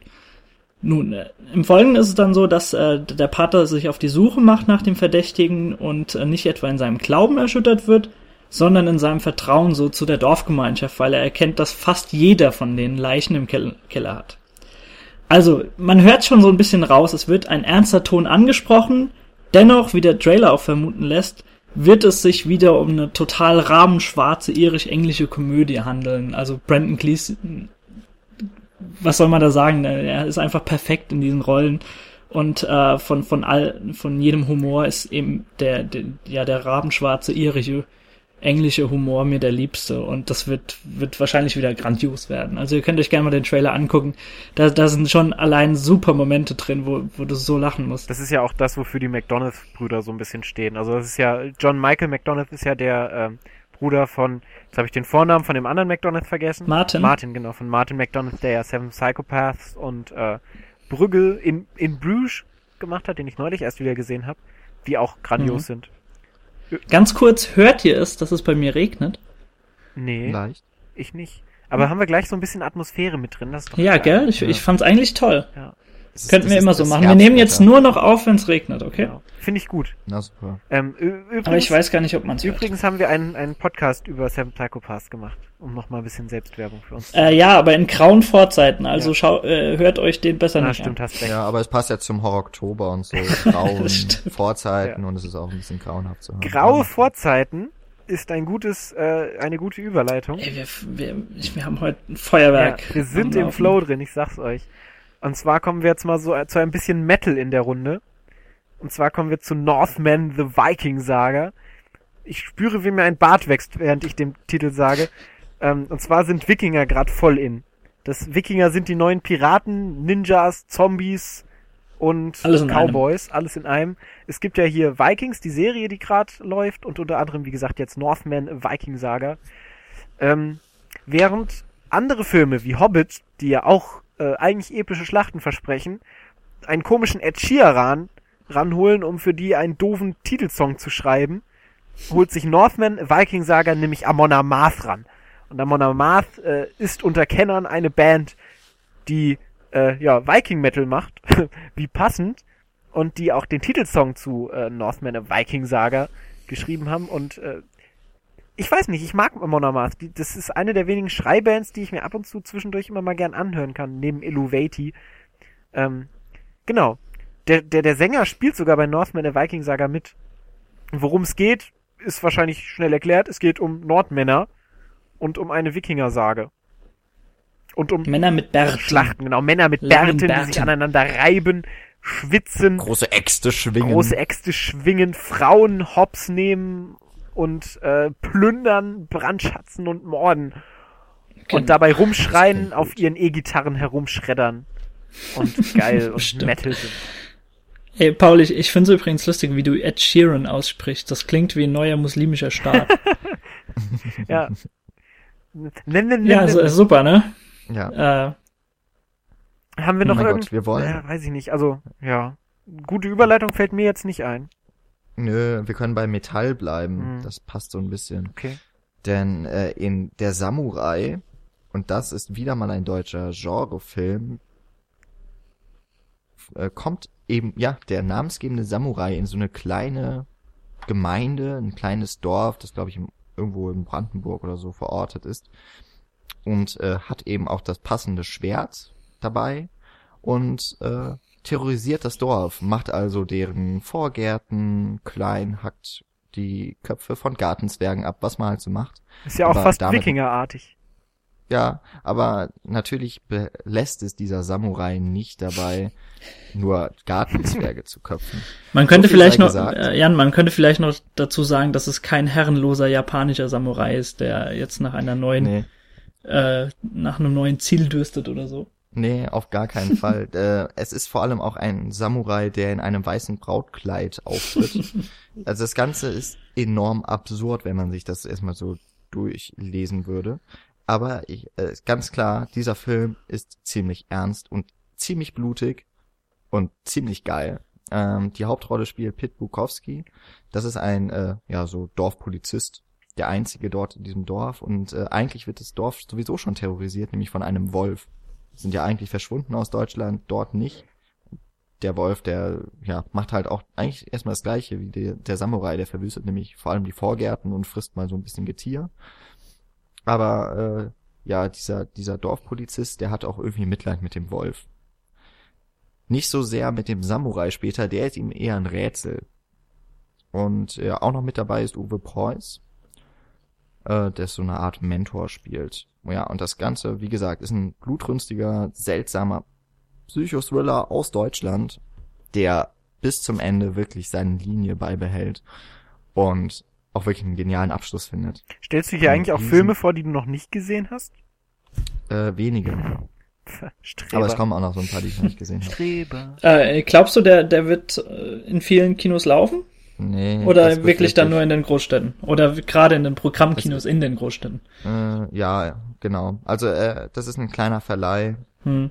und ja, da muss man so ein bisschen Ausschau halten, aber es hat auch ein ziemlich cooles Plakat, finde ich. Weil, also, das, ich glaube, das ist einer der coolsten Trailer, die wir jetzt hier im Angebot haben heute in der Folge, ähm, den ich auch echt gern sehen möchte, wenn er dann anläuft. Ja, also äh, ganz, ganz klare Empfehlung. Ähm, wo der Film übrigens, also der Film lief sogar auf der Berlinale, was äh, man auch so ein bisschen mal hochhalten muss, weil die ja eigentlich sich nicht so sehr für deutsches Genre-Kino interessieren. Weshalb ja zum Beispiel auch die Journale gegründet wurde, die so das Mhm. Kontrastprogramm bietet, zumindest einen Tag lang, während der Berlinale stattfindet. Jedes Paul, apropos Kontrastprogramm. Apropos Kontrastprogramm. Wie war das? Wikinger sind die neuen Zombies? Ja, äh, war ein bisschen, war ein bisschen vorgegriffen. Ich, ich gebe es zu, eigentlich sind Biber die neuen Zombies. Ähm, damit kommen wir zu dem nächsten Horror, äh, zu der nächsten Horrorperle. Und zwar zu Zombiever. Oder zu Zombieber, je nachdem. In beiden Sprachen ist es ein wunderschönes Wortspiel. Mehr möchte ich gar nicht dazu sagen. Er soll sich jeder seine eigene Meinung dazu bilden. Der Titel ist Ich selbsterklärend. denke schon. Oh, Das ist so ein bisschen äh, das, das die Schiene Haie im Supermarkt oder wie das war. ja, Ne? genau. Ja, ich, ich Oder muss gerade mehr an ähm, Night of the Lepers denken. Ja, ich musste- Mit Ja, Kaninchen. Das genau, war auch meine stimmt. Das erste fällt noch- Assoziation, ja. Das fällt mir nämlich gerade auch noch mal ein, weil in Matrix 1 läuft ja im Hintergrund auf so einem Fernseher läuft tatsächlich ähm, Night of the Lepus? Echt? Ja. Das ist mir Ja, nicht stimmt. aufgefallen. Damals kannte ich, glaube ich, Night of the Lepus nicht. Aber jetzt, wo du es sagst, ich erinnere mich. Ich glaube, stimmt. Irre. Also äh, ich habe die Filme ja jetzt noch mal gesehen, da ist mir das aufgefallen und äh, musste sehr schmutzig. Dann wissen wir ja, was bei Jupiter Ascending läuft im Hintergrund. Genau. Okay, dann äh, schließe ich jetzt den Oktober und zwar mit Deux jours, une nuit. Übrigens auch äh, Paul ganz leicht falsch Was habe ich denn da jetzt falsch geschrieben? Naja, deux jours, das ist Plural, kommt ein S hinten dran. Bei Jours? Ja, Ach, scheiße. aber, aber ansonsten ganz gut. Er ist halt französisch. Genau, es ist eine, äh, eigentlich sogar ein belgischer Film, also immerhin frankophon. Und zwar ist es äh, ein Film von den Brüdern Dardenne, Jean-Pierre und Luc. Die sind ähm, gerade so in dem französischen Raum auch ziemlich bekannt und vor allem dafür, dass sie in aller Regel mit Laiendarstellern drehen. Bei äh, De Jour une Nuit haben sie allerdings die Hauptrolle zumindest nicht einer komplett ohne Aus äh, Schauspielausbildung äh, unerfahrenen Schauspielerin überlassen, sondern Marion Cotillard sich gleich mal einen Oscar-Preisträger geangelt. Und das ist auch echt gut so. Dieser Film ist ein Sozialdrama. Äh, Marion Cotillards Charakter ähm, wird nach einer nach einem Unfall, äh, den sie ja vor allem auch mit äh, psychischen Belastungen, also so Depressionen, äh, noch immer fortwährend bei, mit sich trägt, wird sie entlassen. Und zwar ähm, wird in ihrer, äh, es ist so eine kleine Firma und da werden, wird die Belegschaft ja äh, vor die Wahl gestellt. Entweder es gibt äh, das Weihnachtsgeld oder es muss jemand entlassen werden und dieser jemand wäre eben Marion Cotillard. Das ist jetzt so arbeitsrechtlich wahrscheinlich sowieso höchst anfechtbar, zumindest in Deutschland, hoffe ich was mal. ähm, auf der anderen Seite aber zeigt es auf, wie, also erst einmal, wie diese, diese Belegschaft tickt, denn die wählen natürlich die, den Weihnachtsbonus. Und dann bekommt aber Marion Cotillard noch einmal durch äh, die Unterstützung einer Kollegin die Chance, über ein Wochenende äh, ein weiteres Mal oder überhaupt mal mit der Belegschaft, mit ihren Kollegen zu sprechen, denn es ist nochmal eine neue, Abstimmung anberaumt, die, äh, weil die erste wohl auch manipuliert wurde. Ja, und da muss sich jetzt eben die sowieso schon depressive Frau durchschlagen und muss ihre Kollegen am Wochenende besuchen und sie dazu überreden, für sie zu stimmen, dass sie bleiben darf, weil sie unbedingt diesen Job behalten muss. Das ist allerdings, das sage ich jetzt schon mal vorweg, gar nicht so einfach, denn viele von ihren Kollegen sind auch wirklich auf dieses Geld angewiesen und so sehr man auch Mitleid mit Marion Cotillard hat, umso mehr wird es eigentlich noch verstärkt, wenn sie dann vor der Haustür einer Familie steht. Da ist dann die Frau offensichtlich auch so aus dem marokkanischen oder äh, nordafrikanischen Raum. Sie hat äh, ein Kind auf dem Arm und zwei Kleinkinder stehen noch äh, hinter ihr. Und ihr erklärt ihr dann, dass der Mann, der ihr Kollege ist, doch bitte auf den Weihnachtsbonus verzichten muss. Und wie schwer es dieser Person eigentlich fallen muss, diese, diesen Gefallen, um diesen Gefallen zu bitten. Und das wird eigentlich immer schwieriger. Es wird immer krasser. Diese Situationen werden immer unerbittlicher und äh, angetrieben wird sie dabei eigentlich immer nur von ihrem Ehemann, der vielleicht noch ein bisschen zu positiv immer denkt. Aber das ist wirklich eine Tour de France und äh, ein Film, den, den ich auch nur empfehlen möchte. Also wirklich ganz krass und sehr nah immer an der Schaus äh, an der Darstellerin, an Mario Cotillard gedreht. Sehr lange Einstellungen, also diese, dieser lange steinige Weg zu jeder Haustür Hm. wird eben dementsprechend auch verfolgt. Das Äh, ist auch so ein Film, der einen wirklich hart erwischt. Ist ihre Leistung nun wieder so, wieder annähernd so gut wie in Geschmack von äh, Rost und Knochen hieß er, ne? Ja. Ja, da war sie ja eigentlich für mich auch der einzige Lichtblick. Ja, genau, Film. für mich auch. Der Und, war sehr, äh, sehr de behäbig ins, inszeniert, Ja. aber sie war super einfach. De jour une nuit, äh, da, das ist eigentlich eine, äh, wenn es jetzt ein amerikanischer Film wäre, würde ich mal sagen, hat sie den, O- hätte sie den Oscar auf jeden Fall, Mhm. sicher. Äh, so, ich weiß gar nicht, wahrscheinlich wird es dann ein César mal wieder für sie. Also der französische große Filmpreis. Es ist, es ist atemberaubend, was sie macht. Also sie trägt diesen Film auch komplett. Okay. Und das Ja, ist cool. grandios gespielt in der gesamte Film. Äh, es gibt eigentlich nichts, was man daran kritisieren kann. Auch das ist wieder so einer, der auf jeden Fall in den Top Ten einen Platz bei mir finden wird. Cool. Ja. Dann kommen wir von einem, von einem kleinen Projekt, das eher weniger Leute sehen werden, zu einem Riesenprojekt, auf das sich viele Menschen wahrscheinlich äh, schon sehr, sehr lange freuen, Und sind nämlich sogar endlich im November angelangt, um das kurz noch ja, mal zu gell, erwähnen. endlich Ja, mal. also wir es- müssen es jetzt mal geht- flott machen. Genau, es geht aber nicht in diesem langsamen, obwohl wir haben schon sehr viele Filme vorgestellt. Der Oktober war einfach prall gefüllt. Ja, Genau, aber das, das nimmt jetzt ein bisschen ab. Dennoch kommen wir jetzt zu einem großen Projekt, nämlich Christopher Nolan ist back nach seiner Dark Knight Trilogie. Eigentlich müsst ihr beide das jetzt so mit dröhnenden Yay. Sounds Da, unterlegen. da, da, da. Nee, ich mache eher so ein Buh. Ja, Genau. genau. Buh. Also, es geht äh, in Interstellar um ja den alten Traum der Menschheit zu fernen Sternen zu reisen und das scheint jetzt so ein bisschen in, in naher Zukunft zu liegen, weil die Ex oder die Theorie vielmehr der Existenz von Wurmlöchern ist endlich bewiesen und die Praxis steht so in gewisser Weise und Matthew McConaughey und Anne Hathaway begeben sich jetzt nun auf eine Reise eben dorthin. Viel mehr kann ich darüber nicht sagen, weil ich finde, der Trailer sieht beeindruckend unaussagekräftig aus. Also man, wie man das eben von Christopher Nolan kennt, ist die Besetzung wieder 1A. Also so. es, zu, zu den eben genannten kommen noch so Leute wie Jessica Chastain, Casey Affleck und so weiter. Natürlich auch wieder Michael Caine. Ja, und er spielt schon wieder genau das Gleiche. Ja, er spielt wieder er dasselbe. da. spielt seit Jahren immer dasselbe. Aber das sehr gut, muss an. man sagen. Michael Caine ist ein Lichtblick, dachte- auch in Christopher Nolan. Ich dachte schon, du meinst bei Christopher Nolan, dass man das kennt, dass das alles nichts aussagend ist. Das hätte ich lustig gefunden.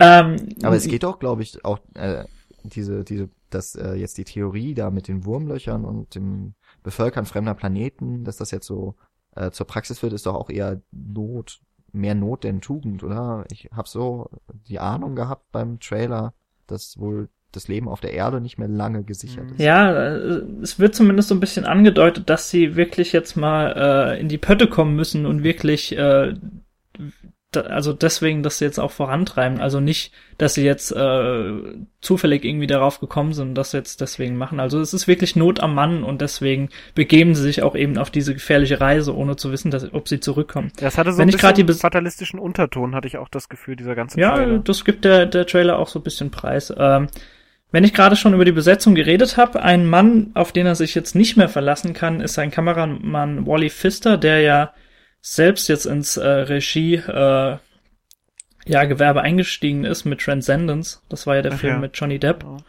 Ähm, Und Michael Caine. Genau, also in, inwieweit das sich auf die auf die Kamera per se äh, auswirken wird, das weiß man nicht. Wahrscheinlich wird, wird man keinen Unterschied sehen. Es kann nur besser werden. Naja, die Kamera ist war nie da, das Allerschlimmste bei Christopher Nolan Das war aber auch nie das Beste. Sortieren wir es im, im Mittelfeld ein. Aber, also man kann ja mal sagen, dass die diese grundsätzliche Idee äh, ist, glaub beruht auf irgendeiner eine Geschichte von irgendeinem Menschen. Was? Nicht im Ernst. Ich Nicht glaube. Kip S. Thorne oder so heißt der gute Mann. Also das, das ist quasi ein Pionier in, in, also tatsächlich ein Pionier auf dem Gebiet der Wurmlochforschung und äh, Steven Spielberg hätte das fast mal verfilmt. Aber das hat sich dann wirklich auch dann im Sande verlaufen und Christopher ja, wobei er Nolan, produziert ja noch. Das stimmt, äh, Christopher Nolan hat das dann aber wieder aufgegriffen und dann natürlich wie immer mit seinem Bruder dran am Drehbuch gewerkelt. Der coolste Wurmlochfilm wird trotzdem für alle Zeiten Donnie Darko bleiben. Ja. Aber äh, der Film hat ja jetzt irgendwie doch schon so seine Wirkung gezeigt, denn die NASA hat ja auch irgendwie jetzt äh, wieder gemerkt, irgendwie müssen wir doch noch im Weltraum was forschen. Also der Film hat immerhin schon mal da für Bewegung gesorgt. Würde ich jetzt mal mich so rauslehnen. Aus dem Fenster. Weil- Na gut, aber wir haben ja von Michael Caine gesprochen, der seit Jahren die gleiche Rolle spielt. Da habe ich jetzt auch einen in petto. Und zwar ist es der gute Liam Neeson, der auch irgendwie so in seine klassische Rolle verfällt, die er irgendwie immer spielt. Ähm, es scheint auch in einem neuen Film mit ihm in der Hauptrolle zu sein. Und zwar rede ich jetzt von A Walk Among the Tombstones. Ähm, zu Deutsch Ruhet in Frieden bei dem Liam Neeson einen abgehalfterten alten Polizisten spielt, der damals, glaube ich, irgendjemanden umgebracht hat, wie das immer so alte abgehalfterte Polizisten tun, die dann auch Aber lass mich raten, er hat eine wunderbare Ausbildung gehabt und kann deswegen krasse Moves. na exakt, äh, warum sollte er Lass- sonst Polizist gewesen sein? Lass mich raten, er hat eine Tochter.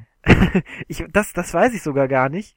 Ähm, aber ich glaube nicht. Ich glaube, er ist alleinstehend und Ja, aber er ist äh, wahrscheinlich geschieden. genau. vermutlich und hatte ein Alkoholproblem und irgendwie sowas. ja. Ne? Wir genau. kennen das ja. Ähm, Und Flugangst. und Flugangst.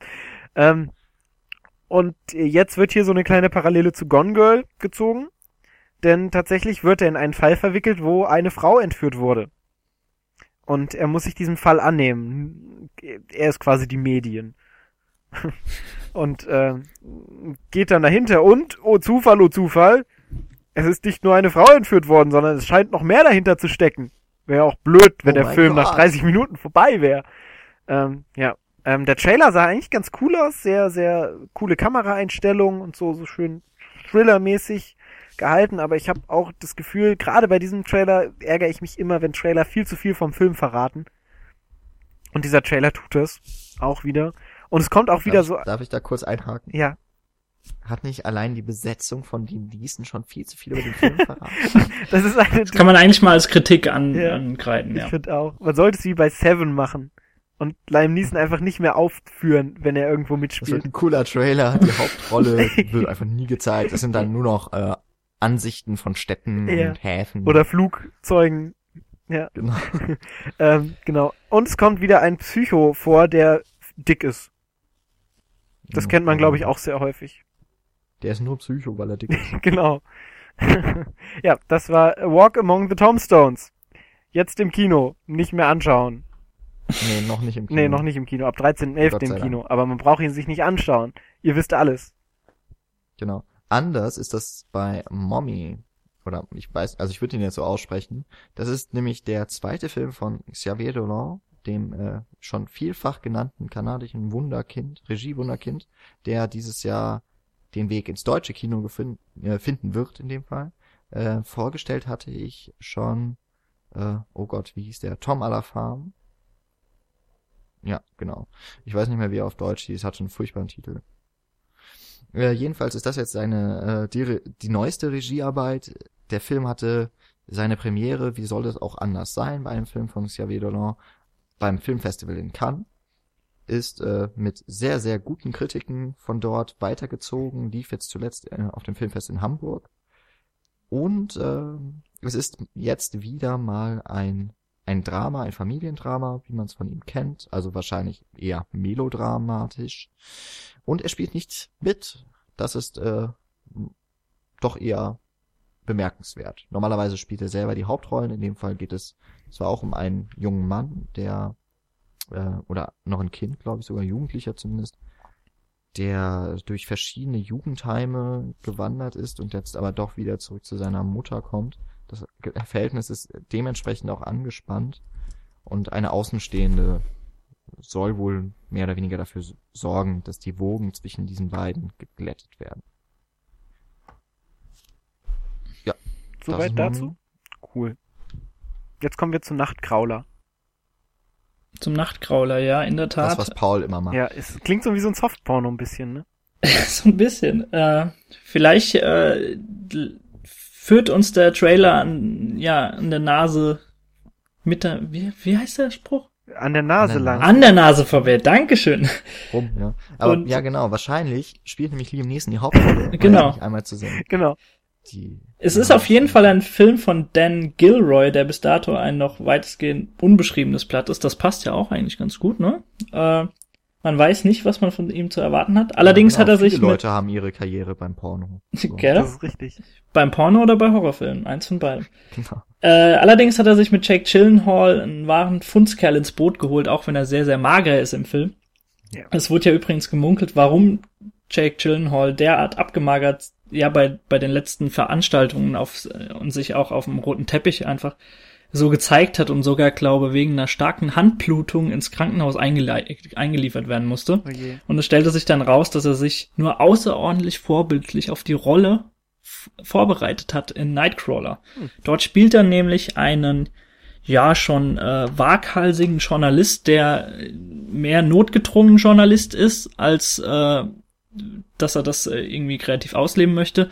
Er ist nämlich äh, arbeitslos und zu und sucht überall händeringend nach Jobs und deswegen begibt er sich kurzerhand mit einem unerschrockenen Kamerateam äh, ja so in die kriminelle Welt von Los Angeles und äh, filmt dort wirklich alles, was moralisch fragwürdig ist, bis es eben so weit ist, dass er so tief in die Kriminalität oder in die Machenschaften dort abrutscht, dass er selbst so ein bisschen zum, zum Punkt der Nachrichten wird, so, zu, also zum Star der Nachrichten, was er gar nicht will. Ähm, der Film hat einen sehr, sehr coolen Look, finde ich. Und äh, ich finde es auch ganz toll, dass Jack Gyllenhaal mittlerweile wieder ja. äh, in mehr Filmen auftaucht. Äh, zuletzt war, wie, wie heißt der in Führungs... Enemy und Prisoners. Genau, Prisoners meinte ich. Enemy habe ich ja noch nicht gesehen, auch aber Prisoners grandios. war einfach grandios. Äh, und deswegen freue ich mich umso mehr, dass Jack Gyllenhaal jetzt immer wieder äh, präsenter im Kino auftaucht. Der, der, der Trailer hat mich so ein bisschen an äh, an, an den guten Leo erinnert in äh, Wall Street, also in, in Wolf of Wall Street. Wolf of Wall Street, danke. Weil er so immer so ein bisschen in die Kamera spricht. Also ich weiß nicht, inwiefern das auch im, im Film dann auftaucht oder ob sie das wirklich nur für einen Trailer gemacht haben, weil er spricht wirklich der, das Publikum an, wie das auch äh, Leonardo DiCaprio tut. Äh, also der Look ist wirklich cool, die, die Story hört sich auch ganz interessant an. Ich bin auf jeden Fall mal gespannt. Das wird einer, hoffentlich einer der Lichtblicke so am Ende des Jahres sein. Ich, ich finde auch, dass Jake Gyllenhaal gerade voll die Bereicherung fürs Kino ist. Ich bin auch voll der Fan von dem. Und, und ich finde, äh, gerade ist anscheinend Medienkritik voll der Shit. Mit Gone Girl, jetzt mit Nightcrawler, dann hier mit ja, Internet. Die Hunger Games Reihe, äh, jetzt greife ich schon so ein bisschen zuvor. Ihr macht das ja auch. Ja genau. Nicht ganz so extrem, aber auch durchaus. Und noch ein paar Filme, die wir gleich auch nochmal besprechen werden, glaube ich. Ähm, aber hm, zuerst ja. äh, verabschieden wir uns von den Medien und gehen so ein bisschen in die äh, gute alte Kultur zurück. Und zwar kommt, nachdem ich letzte Vorschau, glaube ich, schon einen Ghibli-Film ansprechen konnte, jetzt der nächste Ghibli-Film in die Kinos. Und zwar ist das, verdammt, jetzt habe ich den, den Titel weggeklickt. Moment. Kaguya Hime no Monogatari. Ähm, zu Deutsch die Legende der Prinzessin Kaguya. Von dem zweiten. Und gut übersetzt oder eher, eher mäßig? Mm, ja, ich weiß nicht. Das Monogatari hätten sie, glaube ich, besser übersetzen können. Ähm, Monogatarisch wäre das. Genau. Also die Monogatari der Prinzessin Kaguya. Ja, das sind die Leute, das sind die Menschen, die essen nur eine einzige, äh, na, ein einziges Nahrungsmittel. Genau, die Monogatara. Ja. Genau. Das kommt nach dem Frutana. Futaria. oder so. Ähm, kommt bestimmt auch aus Japan, der Begriff. Ähm, der, der, Fil der Film ist natürlich 2013 schon in Japan angelaufen, kommt jetzt ein Jahr später wieder zu uns nach Deutschland, wie immer. Mann, haltet euch da mal ran, ich will die früher sehen. Ähm, Gibt doch keine mehr. aber der Bald, genau, ich wollte gerade Ja. auch sagen, gibt wahrscheinlich bald Ja, so vielleicht viele schon, vielleicht schon. Ich habe gehört, der Regisseur von äh, äh, Neon Genesis Evangelion soll jetzt mehr bei äh, Ghibli Pro Projekte übernehmen und so. Und das soll so ein bisschen mehr outgesourced werden. Aber wie auch immer, anderes Ding. Im Ghibli Podcast werden wir darüber sprechen. ähm, auf jeden Fall ist die Legende der Prinzessin Kaguya von dem, ne, ich nenne es jetzt mal zweiten Flaggschiff von Ghibli. Neben Hayao Miyazaki ist das nämlich Isao Takahata. Der ist unter anderem verantwortlich für Grave of the Fireflies. Der, Toller Film. ja, der auch immer hochgelobt wird von Ghibli. Unter anderem hat er auch meine Nachbarn die Yamadas gemacht, der sich vor allen Dingen durch seinen komischen Zeichenstil auszeichnet. Also ähm, es ist ganz interessant, dass man den Ghibli-Zeichenstil ja vor allen Dingen mit dem ähm, Miyazaki-Zeichenstil gleichsetzt. Ähm, aber Takahata hat immer so, einen- so einen ganz speziellen Zeichenstil, der in meine Nachbarn die Yamadas vor allen Dingen so ein bisschen an Shinshan und so äh, erinnern lässt, der ja auch immer sehr grob war. Und ähm, die Legende der Prinzessin Kaguya sieht so ein bisschen, hat so ein bisschen was von diesen alten japanischen ähm, Gemälden und ist komplett in diesem ganzen Film gehalten und es geht wohl um so eine, auch wieder so eine übersinnliche Prinzessin, die quasi irgendwie in der Blüte gefunden wird in dem Trailer und dann aufgezogen wird als Prinzessin und ihre wahre Bestimmung finden muss und, und so weiter. So sah es aus, sah aber, allein der Zeichenstil war unglaublich interessant und sah sehr handgezeichnet aus, wofür ich Ghibli ja immer noch vergöttere, dass sie das sehr handwerklich machen. Ähm, leider soll gerade die Prinzessin, Legende der Prinzessin Kaguya zusammen mit äh, Kazetashi Nu, also The Wind Rises, der ja der aktuelle Hayao Miyazaki-Film ist, beide mehr oder weniger gefloppt sein, obwohl die ähm, Produktionskosten von beiden enorm hoch sind. Und wenn man sich die Filme anschaut und sieht, wie sie aussehen und dann denkt, dass das alles mehr oder weniger handgezeichnet ist, kann man das auch verstehen, warum. Ähm, ja, auf jeden Fall ein Pflichtbesuch, meiner Meinung nach. Allein um japanische Filmkultur in ihrem eventuellen Ende zu betrachten. Ähm, oh, und äh, das wollte ich auch noch erwähnen. Isao Ka- Takahata hat übrigens auch Heidi, die TV-Serie, gemacht. Was ich auch sehr schön finde, weil Heidi war ja tatsächlich der erste Anime, den ich gesehen habe. Der, das ist der Anime doch eigentlich auch, der vor allem im, Westen, also zumindest in Deutschland, halt so überhaupt für diese Kultur auch gesorgt. Genau, hat. genau. Für das. Von daher hat äh, Ja. Isao Takahata schon allein eine ähm, eine große, äh, wie nennt man das? Rolle, eine große ideelle Rolle. Mhm. Genau. Jawohl. Gut. Dann äh, biete ich da jetzt nochmal so wirklich Kontrastprogramm, nämlich wir gehen wieder nach Skandinavien und besser kann man das gar nicht äh, ja, zusammenfassen, denn es sind Norwegen, Schweden und Dänemark hinter dem Film Kraftidioten, äh, wie er im Original heißt. Und äh, ich frage mich, warum sie ihn nicht einfach so gelassen haben. Egal, im deutschen Kino wird er unter dem Titel Einer nach dem anderen laufen. Das äh, klingt jetzt seltsam, das so zu übersetzen ist, aber äh, ich habe jetzt leider den englischen Titel nicht mehr so ganz äh, auf dem Schirm, aber das ist davon die ziemlich exakte Übersetzung. Und äh, dort spielt nämlich der andere, der in skandinavischen Filmen immer mitspielt, die Hauptrolle, Stellan Skarsgård ist das. Äh, auch dabei ist noch Bruno Ganz. Hm, oh Gott, bekomme ich noch richtig... Also ich habe den Film auch schon gesehen, natürlich, sonst würde ich ihn ja nicht vorstellen.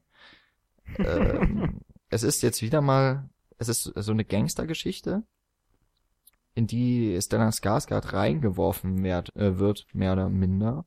Er ist eigentlich nur, ähm, dafür gibt es jetzt wahrscheinlich in Deutschland auch nicht so einen richtigen Ausdruck. Er ist, äh, doch, er gehört so zum Räumung, äh, Straßenräumungsdienst in äh, Schweden, also vor allem eben Schnee weg bringen oder auf, äh, auf Seite schieben mit riesigen Schnee weg. Ich bin mal eben schnell den Schnee wegbringen. Ich, ich bringe mal gerade den Schnee Ja. weg. Ähm, ja, aber er wird dann, ist das, ich glaube, sein Sohn wird wegen, Dro äh, wegen Drogengeschäften von einer, so einer Gangstergruppe äh, ziemlich wieder sogar getötet, ich weiß nicht mehr. Jedenfalls äh, startet Stellan Skarsgård dann einen Rachefeldzug Und äh, ja, getreu dem Motto des deutschen Titels, einer nach dem anderen, geht's dann immer so munter weiter, um den, äh, ja, den Verantwortlichen das Handwerk zu legen, und zwar endgültig. Und das ist wirklich urkomisch gemacht. Das war auf meinem, äh, den Film habe ich an meinem letzten Tag auf der Berlinale gesehen. Da hatte ich dann noch so einen ganz verrückten Neo-Western aus China. Oh ja, geguckt. den hast du mir empfohlen, glaube ich, ne? Ja, der, der auch richtig witzig war. Also hatte ich nochmal einen guten Abschluss. Da war ich halt wirklich total am, am Boden, weil ich meine Augen kaum noch aufhalten konnte. Dann habe ich noch diese beiden Filme gesehen, die mich wirklich ultra gut unterhalten haben. Und ähm, Kraftidioten, ja, ist super witzig, wenn man mit diesem äh, skandinavischen schwarzen Humor, der äh, finde ich mindestens genauso gut ist wie der irische oder englische, britische, wenn wir es mal so ausdrücken, äh, mithalten kann, dann ist das echt genau der der perfekte Film für die dann fast startende Wintersaison. Naja, dann ist es noch ein Monat hin, aber äh, mit dem Schnee zumindest kann man sich dann schon mal winterlich fühlen. Und dass man da unter Schnee gut was vergraben kann, ist ja auch hinlänglich bekannt. Gut, geht's weiter. Und zwar mit einem Blockbuster. Ich glaube, für den Rest des Jahres bin ich sowieso mit den Blockbustern dran. Nämlich äh, die Tribute von Panem, Mockingjay, oder wie ich den Film auch gerne nenne, tri die Tribute von Panem 3.1. Nämlich die Tribute von Panem springt auf eben jenen Zug auf, den ich vorhin schon mal beschworen habe, nämlich das Finale in zwei Teile aufzuteilen. Ich habe die Bücher jetzt nicht gelesen und kann auch nicht vorhersagen oder beurteilen, ob das jetzt Sinn macht in diesem Fall. Ich will, ich will den Machern jetzt nicht unterstellen, dass sie damit noch mehr Geld rausholen möchten. Das, Ach, Quatsch, nein. das, das wird niemals Wer gemacht. würde denn das wird auch nicht in? Harry Potter gemacht und in allen anderen Bitte dich. Fällen. Ähm, sei es drum, also es geht natürlich wieder um Katniss und natürlich wieder gespielt von der wundervollen Jennifer Lawrence. Und wer den zweiten Film gesehen hat, ähm, sie wacht nach dem Ende des zweiten, also na, nach dem, dem zweiten Turnier der ursprünglichen Sieger in, in diesem Schiff der Rebellen auf und der Dis Distrikt 12 wurde ja von der Regierung zerstört und sie wird jetzt in dem Distrikt 13 versteckt, der ja nach der, nach der, sagen wir mal, offiziellen Geschichts Geschichtsschreibung schon gar nicht mehr existiert. Und dort soll sie so ein bisschen zur, zur Anführerin der Revolution werden. Also so wird so quasi eben zum Mockingjay, also zum Propaganda-Idol der, die, dieser neuen Bewegung gegen das Kapit- Kapitol aufgebauscht. Und ja, darum soll es gehen. Ich, ich muss ja sagen, ich fand den, äh, den ersten damals nicht so toll, gerade beim zweiten Mal schauen. Aber der, der, der, der zweite Teil, der hat mich wirklich überzeugt. Jan, war das nicht bei dir genau andersrum oder irre ich mich da jetzt? Ähm, ganz ehrlich, ich finde, dass beide ziemlich, also die sind nicht nur, das hängt auch äh, mit den Büchern zusammen, die sind vom der Dramaturgie ja fast identisch. Und ähm, die Filme machen das, finde ich, aber auch in beiden Fällen ganz gut. Sie adaptieren die Bücher echt perfekt, finde ich. Und ähm, ja gut, die haben halt so ein bisschen anderen Stil. Äh, Francis Lawrence hat ja die Regie übernommen. Genau, also der ist jetzt auch wieder tätig beim dritten Teil. Genau, und, und auch beim letzten Teil. Also Ja. der wurde ja jetzt so Back-to-Back, Genau. glaube ich, gedreht. Und ja, er hat halt diese, die ruhigere Kameraführung mitgebracht. Aber du, Ähm, du hast nur ich bis finde zum, beide also du hast nur bis zum zweiten Buch gelesen, ne? Genau. also du kannst jetzt auch nichts dazu sagen, wie, inwiefern das Sinn macht mit der Teilung beim dritten. Soweit ich weiß, ist der dritte Band auch nicht deutlich umfangreicher als die beiden davor. Und äh, wie gesagt, ja, äh, bei den bisherigen beiden Teilen haben sie es wirklich, finde ich, perfekt geschafft, die Bücher umzusetzen. Äh, in dem Fall funktioniert es nämlich echt, also beides profitiert voneinander. Ich Mhm. habe leider immer nur die Bücher dann nach der Sichtung der Filme geguckt. Gelesen. Aber jetzt, äh, genau. Aber jetzt die Filme auch dann nochmal, nachdem ich auch die, äh, das Buch kannte, geschaut. Und ich muss sagen, echt, äh, wenn man beides kennt, dann ergänzt sich das äh, zu, zu der Geschichte, wie man sie äh, eigentlich sonst gar nicht so erleben Mhm. kann. Also das hat bei Harry Potter nicht so gut funktioniert, eigentlich überhaupt nicht, meiner Meinung nach.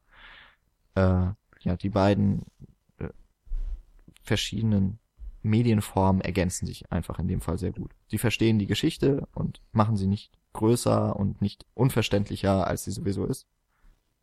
Ja, Das- und ich denke mal, ja, in dem Fall geht's wirklich einfach darum, Geld reinzuholen. Das transmediale Gütesiegel der Cinecouch geht an Tribute von Panem.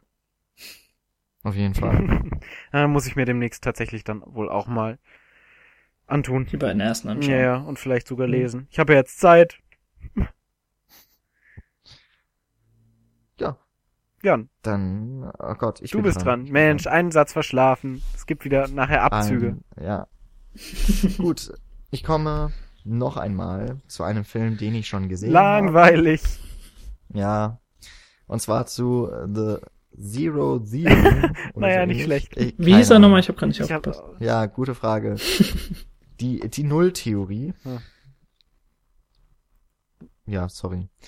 Und zwar ist das der letzte Teil des äh, von Terry Gilliam selbst so betitelten Tryptychons. Und zwar nach. weil Trilogie glaube, zu einfach klingt. Kann, ja, genau. Es ist ja, es ist ja mehr. Ja. Und das ist vor Ähm, allem Terry Gilliam. Also, ja. Genau. Ich glaube, äh, jetzt äh, kann gut sein, dass ich mich da irre, aber ich glaube, zuerst kam Brazil, Genau. dann äh, knapp zehn Jahre später folgte dann 12 Monkeys und ähnlich lange hat es jetzt bis zu Zero Theorem oder Theorem, keine Zu Ahnung. diesem Film. würde ich, Ja, würde ich mal aber auch mal richtig. sagen, dass es die goldene Mitte gibt, ne? Weil 12, an 12 Monkeys kommt echt wenig in dem, ja, Im Genre. auch bei Terry Gilliam allgemein ran. Im Allgemeinen, in diesem Ja. Zeitreisengenre finde ich 12 Ja. Monkeys ganz groß. Da kann ich auch ganz gleich mal sagen, Zero Theorem kommt überhaupt nicht ran an 12 Monkeys. Schade. Ähm, das Ganze ist so eine 1984 Variante eigentlich. Also nach George Orwell ist das, glaube ich, ne? Mhm. Ähm, das heißt, es ist so ein Staat, wo nicht der Big Brother alle äh, be beobachtet, sondern äh, es ist, äh, ich komme jetzt nicht auf den Namen, aber es ist so ein äh, Führer von einem riesen Industrie und ähm, ja doch von einem riesen Industrieunternehmen, gespielt von Matt Damon. Matt Damon. Matt Damon, der ganz cool ist immerhin in der Rolle. Die Hauptrolle spielt Christoph Waltz. Es ist ein sehr, es ist schon fast, ja doch autistisch veranlagter Programmierer, der am liebsten nur zu Hause rumhockt und sein Zuhause ist so eine alte, verlassene und auch schon sehr runtergekommene Kirche. Äh, Fast schon eine Kathedrale ist, also eine ziemlich geile Location, muss man sagen. Ähm, und ja, da macht er, kann er dann auch später so in Heimarbeit dem titelgebenden Zero Theorem nachgehen. Es Das, wird mit jedem das mal so schöner. quasi die, ja, das so die Weltformel äh, im Grunde bedeutet. Ich habe gedacht, es war 42. Hm. Ja, Gegentheorie. äh, ob er das schafft, das ist die Frage, so ein bisschen die der Film, die dem Film nachgeht. Äh, noch dabei ist die wirklich bezaubernde Melanie Thierry, eine französische Schauspielerin, ähm, die ist nicht nur hübsch anzuschauen, Okay. sondern spielt es auch Wie sehr heißt gut. die gute? Melanie Thierry. Okay, Melanie. ja, ganz Und, ruhig weiterreden. äh, Oh. Oh. Christoph Waltz spielt auch sehr gut und vor allem mal so ein bisschen anders als zuletzt immer bei äh, Tarantino. Es hat mich so ein bisschen gestört, dass er eigentlich nach dem La Hans Lander immer die gleiche Rolle Dass er seine gespielt hat. Oscar-Rolle gespielt hat, quasi. Ja, und dafür wurde er ja nochmal belohnt. Das, das ähm, Gesamtkonzept so des Films, also Pro Production Design ist super. Also die Ausstattung hat mir richtig gut gefallen, aber der Film an sich funktioniert einfach irgendwie nicht. Die Handlung ist ziem- ziemlich verquer, die Charaktere sind total seltsam. Das ist aber seltsam. Terry Gilliam und verquerte Handlung. ja, das passt aber so gar in dem nicht. Fall, aber in dem Fall funktioniert es auch einfach nicht. Okay. Also er hat sich da ein bisschen übernommen, Hm. habe ich einfach das Gefühl. Naja. Trotzdem, Aber es ist kein also, Brothers Grimm. Nee. Also ich würde jetzt mal sagen, ein Film, der auch nicht unbedingt die große Leinwand braucht, obwohl er schon durchaus eine tolle Welt entwirft. Aber das ist so eine Sache, wenn man sich dann mal das Triptychon geben will in seiner gesamten Pracht, dann. Also gerade die ersten beiden Teile sollte man auf jeden Fall kennen, wenn man auf äh, so ein bisschen aber witzige, äh, durchgedrehte Filme steht. Also Brazil Ja, und dann- 12 Monkeys bitte anschauen. Vielleicht auch. Ähm, Hm. Ja, hier der neue. Oh, und Rebus Lupin spielt mit. Sehe ich gerade. Ja, ja, genau, der spielt auch mit. So, gehen wir mal auf die Zielgerade so langsam, oder? Jawohl, Weil wir, genau, wir steuern Ach, gerade nee, schon wieder noch- anderthalb Stunden zu. Genau. Ja, ja, ja, haben wir schon. Verdammt. Damn, wir wollten das doch kurz halten. Egal. Ähm, jetzt wird's tierisch. Und zwar kennen wir das gute alte Madagaskar, das war vor neun Jahren. In der Zwischenzeit ist eine Trilogie draus geworden und der heimliche Held von Madagaskar, von, den, von der Trilogie, waren immer die Pinguine. Alex! oh, es tut mir leid. Nein, es waren die Pinguine. Ähm, und die bekommen jetzt endlich, mag man meinen, ihren Solofilm spendiert, nachdem sie ja eine Sendung hatten, die hierzulande auf Nickelodeon lief. Ähm, ja, es gab, auch, es gab auch schon Kurzfilme mit denen. Genau, an Weihnachten oder so. Oh, den fand ich super. Den haben ja, wir damals genau. in Musik geguckt, in der zehnten Klasse, glaube ich, als wir nichts mehr zu tun hatten. Endlich mal Qualitätsfernsehen, Kino ja. in der Schule. Ähm, genau, und ähm, der Regisseur von Madagaskar ist wieder dabei. Der hat auch alle drei Madagaskar-Teile gemacht. Das heißt, es wird wahrscheinlich in einem weitergehen. Ich muss ja sagen, dass ich den ersten Madagaskar sehr cool fand. Den zweiten eigentlich auch gar nicht so verkehrt. Den dritten habe ich noch nicht gesehen. Ich habe nur den ersten gesehen. Aber den fand ich gut. Ich glaube. Mag auch. den. Ich mag ja, ihn. Der erste, der ist immer noch. Genau, mag die Dream World, Dream, Dream, wie heißt es? Dreamworks. Dreamworks, genau. Dreamworks Produktionen eigentlich auch sehr gerne. Vor allen Dingen, da Pixar sich in letzter Zeit immer mehr Disney angleicht, aber gut, das ist ein anderes Thema. Das ist für den Animationsfilm-Podcast. Ähm, was ich. Wir machen doch einen Pixar und einen Dreamworks Podcast. Ja, stimmt. Und einen Disney Podcast. Und einen Sony Pictures. Ja, genau. Alles separat. Ähm, was ich sehr schön finde, ist, ist, wenn ich mal so durchscrolle, die ganzen, ähm, wie nennt sich das? Synchronisationssprecher, Sprecher. genau. Unter anderem dabei ist nämlich Benedict Cumberbatch, Ken Jeong, den die Community-Fans sehr gut kennen mögen, ähm, und John Malkovich und zu guter Letzt das Highlight Werner Herzog wird auch dabei sein. er spricht wahrscheinlich den Bösen. Hier steht gar nicht dabei, wen er spricht, es steht dabei nur, dass er spricht. Also Klammern Voice.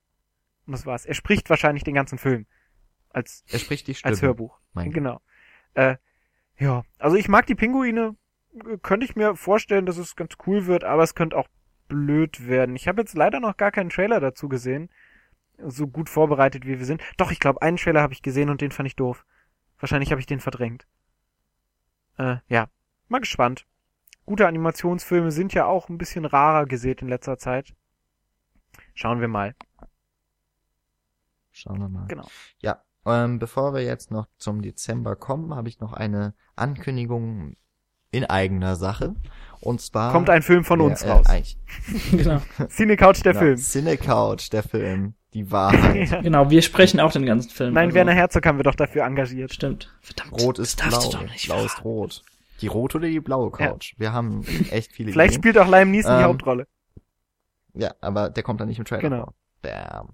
Okay. Aber er hat eine Tochter. Ah, weiter, weiter im Text. Und zwar ähm, wird auch, äh, wie wir jetzt äh, den November schon mal schließen, wird auch der November tatsächlich in diesem Festivalkalender geschlossen vom Films, Festival des deutschen Kinos, das ich dieses Jahr mitorganisiere, von, also auch in der Leitung, aber auch in der, uh, da übersteckt sich schon die Stimme vor lauter Aufregung, äh, auch in der Spielfilmauswahl.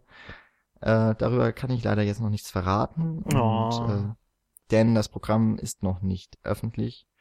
Aber das ähm, kann man dann alles nochmal nachlesen, auch bei uns, denke ich. Da, dafür werde ich schon sorgen. Jan, du könntest dich jetzt zur Legende machen, wenn du jetzt exklusiv Films revealst. Ja, mache ich oh, mal. Schade. Ähm, aber ich kann schon mal so viel sagen, im, äh, im Spielfilmwettbewerb, den ich eben auch, wo ich mit äh, federführend bin, der ist sehr gut geworden. Ihr kennt ja meinen Geschmack, dann ist ja klar, dass es gut mhm. wird. Aber auch die anderen haben ganz, ganz gute Inputs gegeben. Mhm. Äh, wer sich allerdings nicht nur für Spielfilme interessiert, was äh, bei Films besonders ist, ist äh, der mittellange Wettbewerb, also Filme, die so irgendwo zwischen Kurzfilm und Langfilm mehr andern.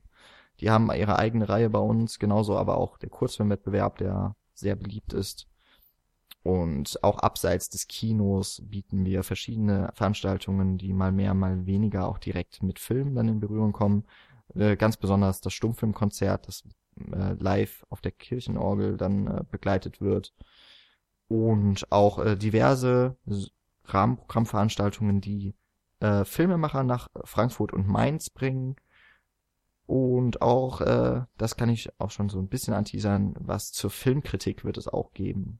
Und ich glaube, da lohnt es sich vor allem mal auch für die Leute vorbeizuschauen, die sich fürs deutsche Kino interessieren oder so wie ich, die erstmal durch Films vom deutschen Kino wirklich begeistert werden wollen. Das hat bei mir geklappt und ich glaube, das kann auch in diesem Jahr wieder passieren. Ein großer Spaß für die ganze Familie.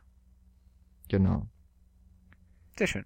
Gut, das ist äh, Films. Ich verlinke auch mal dann zur Seite. und jetzt starten wir in den Dezember und ich komme noch zu einem Film, den ich noch nicht gesehen habe. Uh. Aber, und es wäre jetzt echt schön, wenn es wirklich mein letzter Film bleiben würde. Aber den anderen will ich trotzdem auch noch nennen. Der übrigens dann auch falsch geschrieben ist, Paul. Egal. Du hast es mir sogar buchstabiert.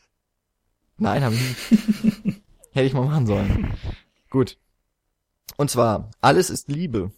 Es ist natürlich ein deutscher Film und ähm, jetzt, was die eigentliche Klammer hätte Das werden ist doch sollen. der, der Film über die genauso- Cinecouch, ne? Genauso wie äh, Männerhort habe ich auch bei Alles ist Liebe dort allerdings eine ganze Woche am Set mitgearbeitet. Was äh, super skurril war, äh, im März wurde gedreht und äh, im März schon Last Christmas zu hören aus Mhm. Lautsprechern. Das ist total absurd. Das ist ähm, im Grunde eine deutsche Variante von tatsächlich Liebe und wer, ich glaube, zumindest in der Weihnachtsfilm, im Weihnachtsfilm-Podcast habe ich schon sehr viele lobende Worte über diesen Film verloren, also Love Actually. Und Alles ist Liebe, da spielen unter anderem mit Nora Tschirner, Tom Beck, Heike Matter, Makatsch, Wotan Wilke Möhring, Cordula Stratmann Oh. hatte ich jetzt auch noch gesehen. Ja, Heike Makatsch ist ja dann auch eine Parallele, oder? Zu Love Genau. Actually. Und auch äh, Detlef Book ist, glaube ich, wieder dabei. Mhm.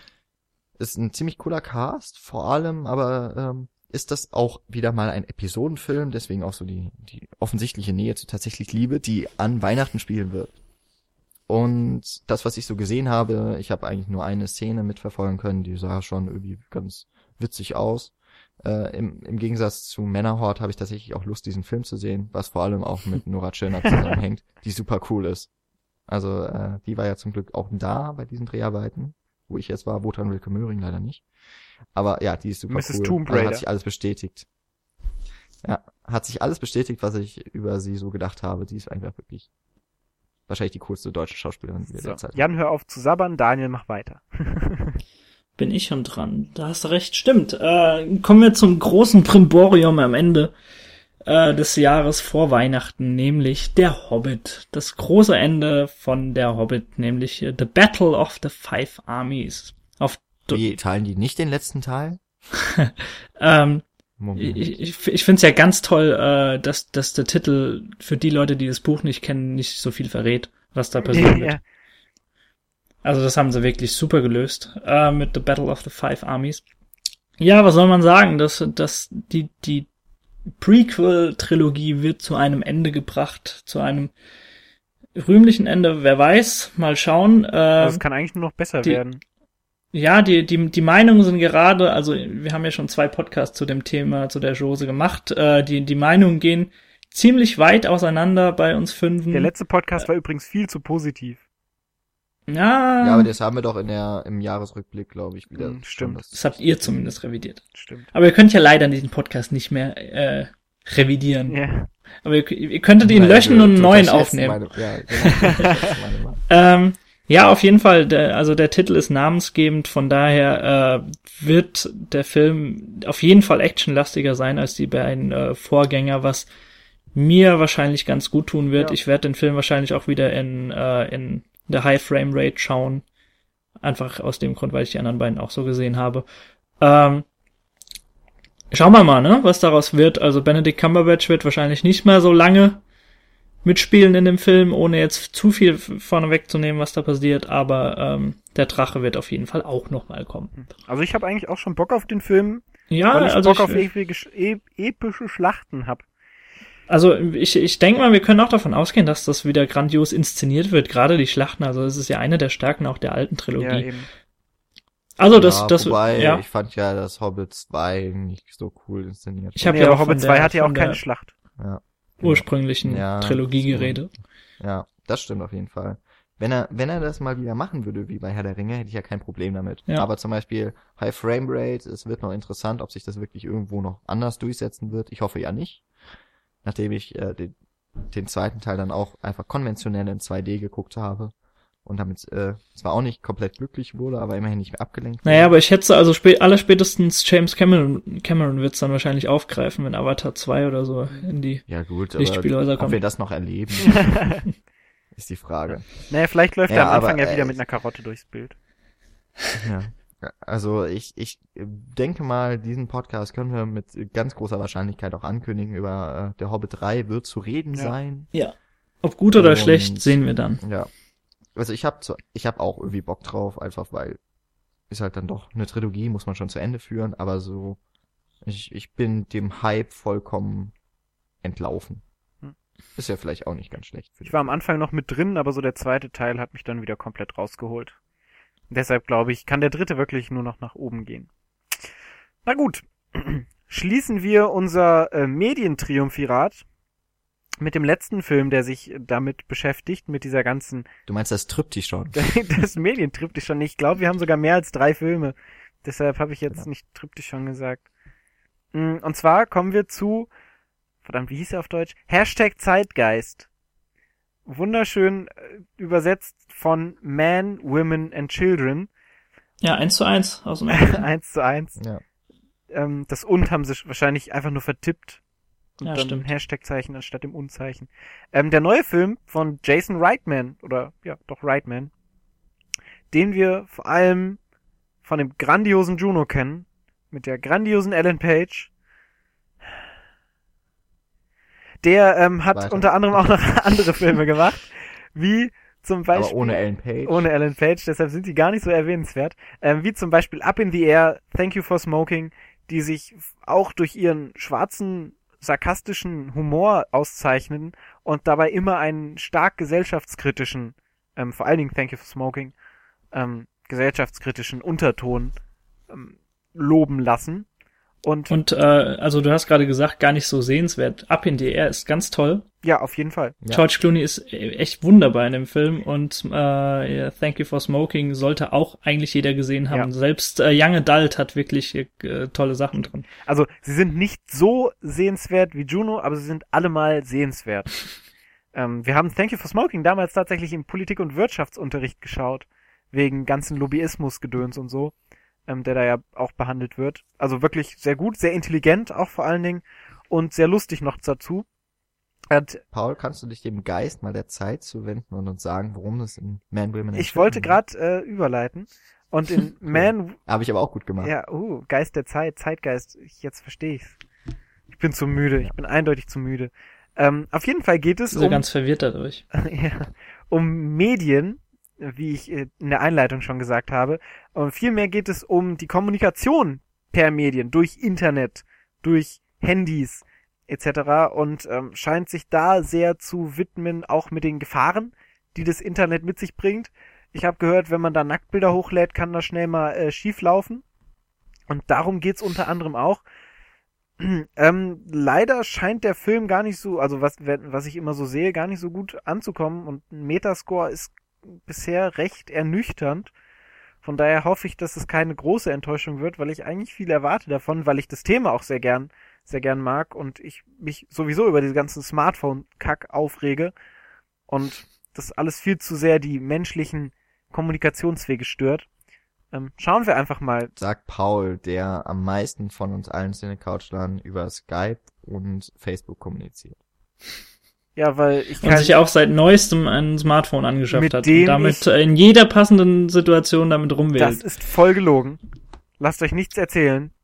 Das ist Und komplett was machst du gelogen. denn gerade mit deiner Hand? Mit meiner Hand spiele Äh, dein ich Bild streicheln. an. Was denn sonst? ja, genau. ich. Äh, streiche ich auf der einen Seite dein Bild und mit der anderen habe ich einen USB-Stick. Macht er mit dem Smartphone ein. Bild von deinem Bild, das ist um es als. Hintergrundbild zu machen. ähm, mit dabei ist unter anderem wieder Jennifer Garner, die auch in Juno mit dabei war. Emma Thompson ist äh, wohl auch wieder dabei. Äh, Was heißt auch wieder? Die ist dabei, genauso wie in Love Punch. Und ganz verwirrend, Adam Sandler spielt eine große Rolle. Und Dean Norris, den einige von euch vielleicht aus Breaking Bad kennen. Da spielt er nämlich Hank, den äh, Brother-in-Law von Walter White. Was hast du jetzt nochmal gesagt? Ich habe bei Adam Sandler abgeschaltet. Ja, vielleicht kommen daher die schlechten Bewertungen von Adam Sandler. Ja, wenn ich so die, Be äh, die Namen Adam Sandler und Jennifer Garner lese, habe ich auch jetzt nicht mehr so viel Lust auf Ja, den Film. aber Dean, Dean Norris. Naja. Also, wie gesagt, ich bin sehr gespannt. Vielleicht schaue ich ihn mir an, wenn ich nicht gerade an meinem Smartphone hänge und auf Skype mit Facebook telefoniere. Genau. Gut, Ab geht's. äh, wir sind aber immer noch nicht ganz Nee. fertig. Mann. Äh, nachts geht's ins Ja. Museum. Und damit noch ein einmal. trauriges Kapitel geschlossen. Naja, ein schönes Kapitel, was, Ja, was das bedauerlicherweise get- geschlossen wird. Das, Sagen wir das es so. ist richtig. Bedauerlicherweise mit diesem Film. ja, wahrscheinlich. Der allerletzte Film mit dem guten Robin Williams. Gott hab ihn selig. Oh, Captain, Wobei- Captain. Wobei ich jetzt echt mal sagen muss, ich würde, hast du das wirklich recherchiert mit dem allerletzten Film? Hm.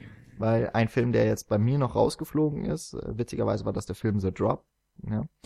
Der ist auch nochmal mit James Gandolfini, wo wir irgendwie schon, glaube ich, letztes Jahr im Podcast äh, irgendwie zu einer Jahresvorschau angekündigt haben, dass jetzt sein letzter Film im Kino läuft. Der hat anscheinend nochmal so viel gemacht. Vielleicht hat auch Robin Williams noch irgendwo. Oh, Moment.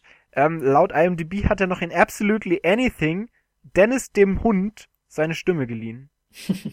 Naja, auch ein, ein wunderbarer Abschluss. Ja. Übrigens ja ähnlich hatten wir es auch bei Hunger Games mit Philip Seymour Ja, genau. Ach, ein bisschen traurig. Es ist ein trauriges Ja, sehr Jahr. traurig. Na gut, so viel zu. Nachts im Museum. Das wollten wir eigentlich nur wegen dem guten Robin Williams einmal kurz noch erwähnen.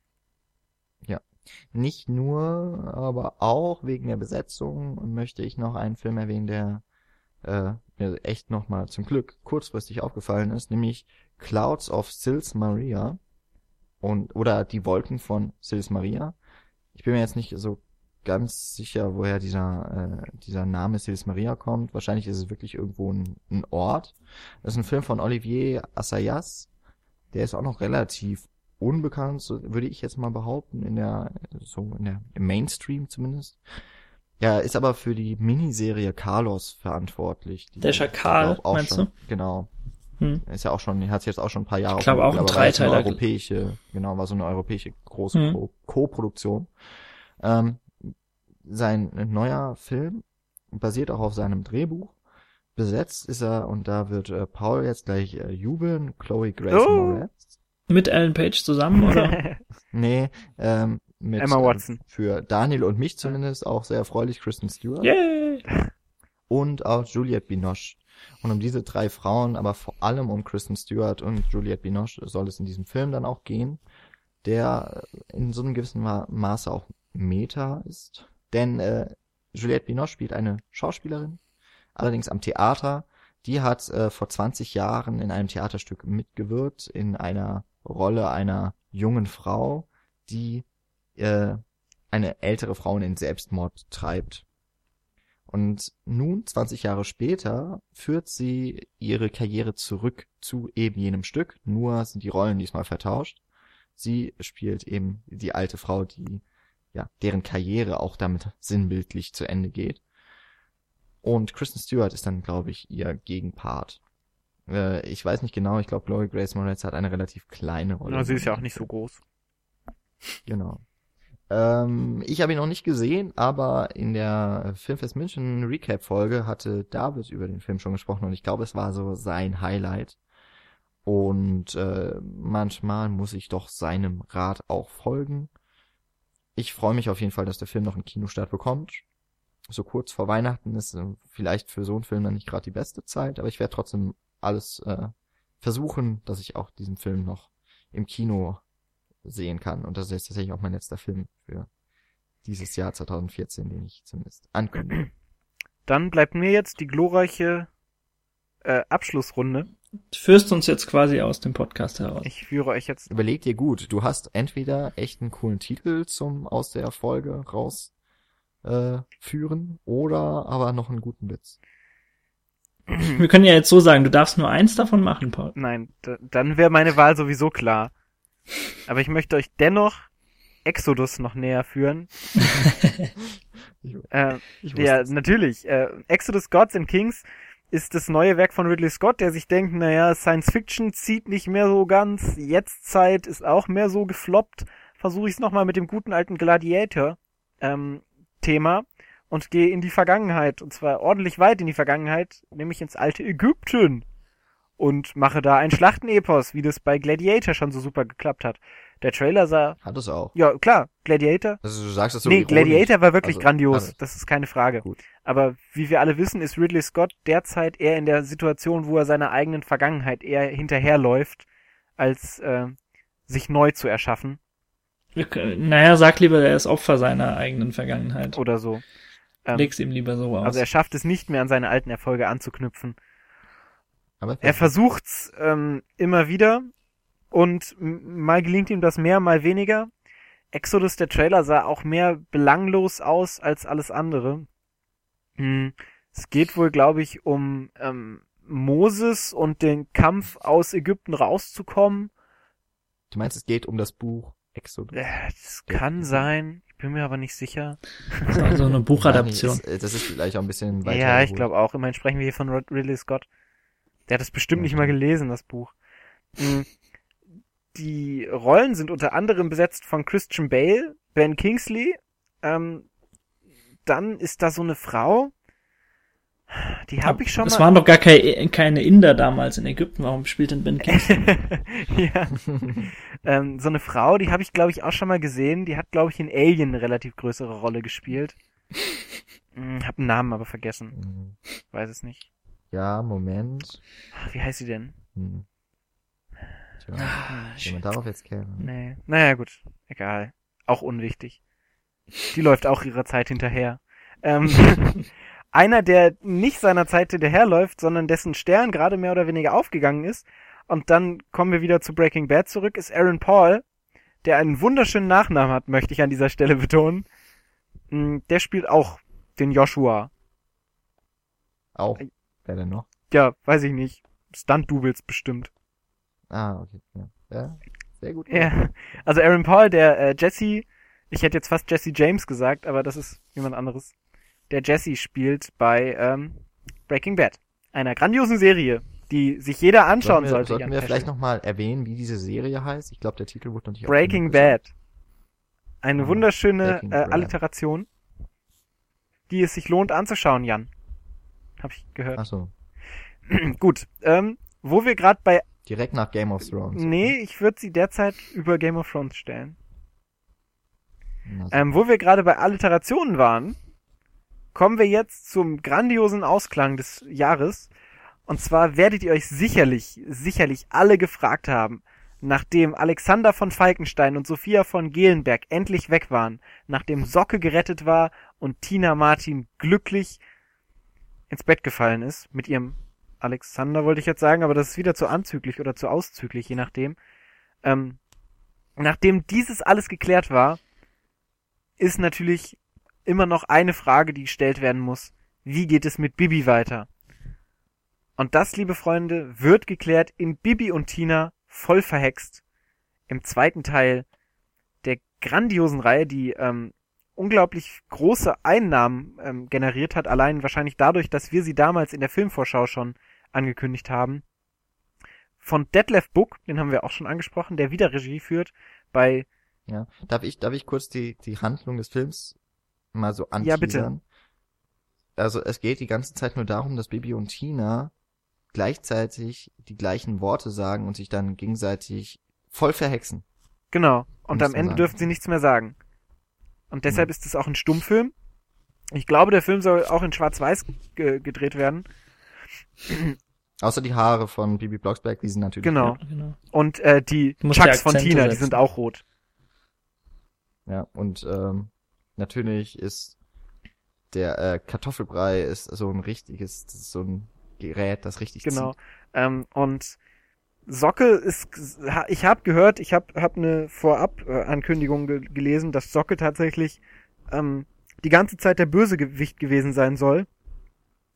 Ähm, weil Socke nämlich mit Alexander von äh, Gelenstein, Alexander von Falkenstein ähm, verwandt ist. Eigentlich ist Socke nämlich der Vater.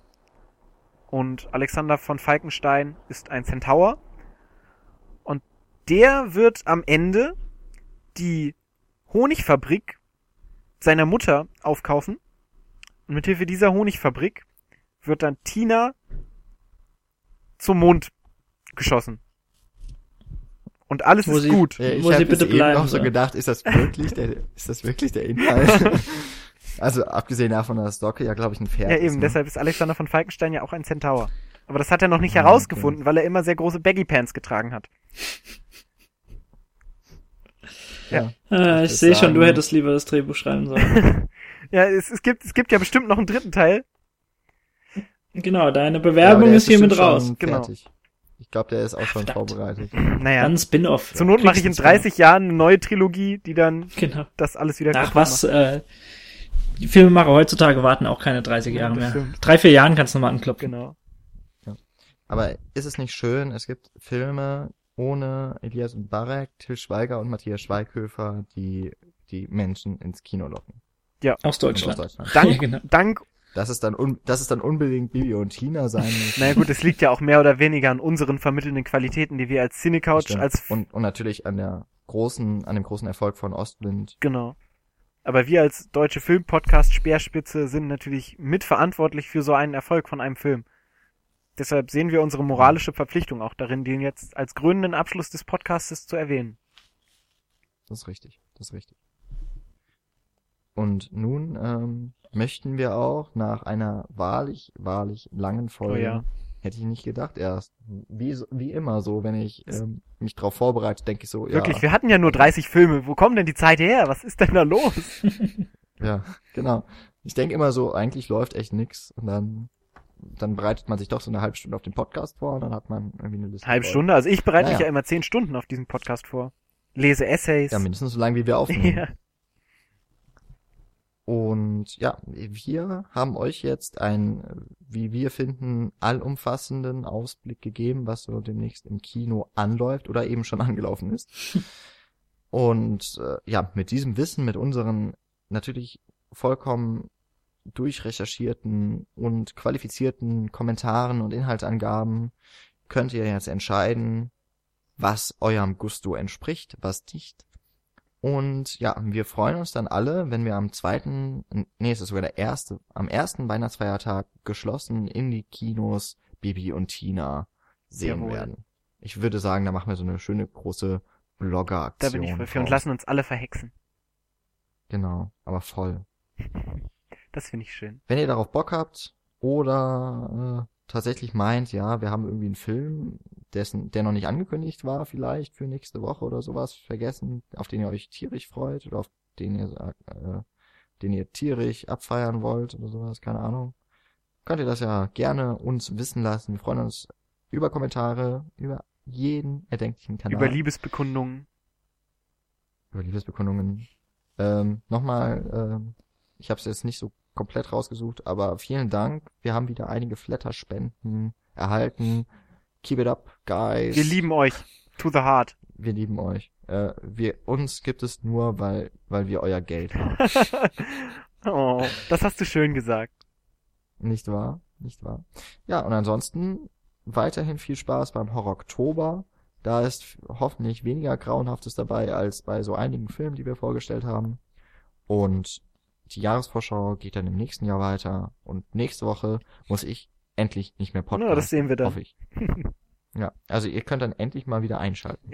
Genau. Ist voll klug, das zu sagen. Also geht wieder bergauf bei uns. Genau. Exakt. Dann bis nächste Woche, würde ich mal sagen. Viel Spaß im Kino. Bis Ciao, ciao. demnächst. Tschüss. Tschüss.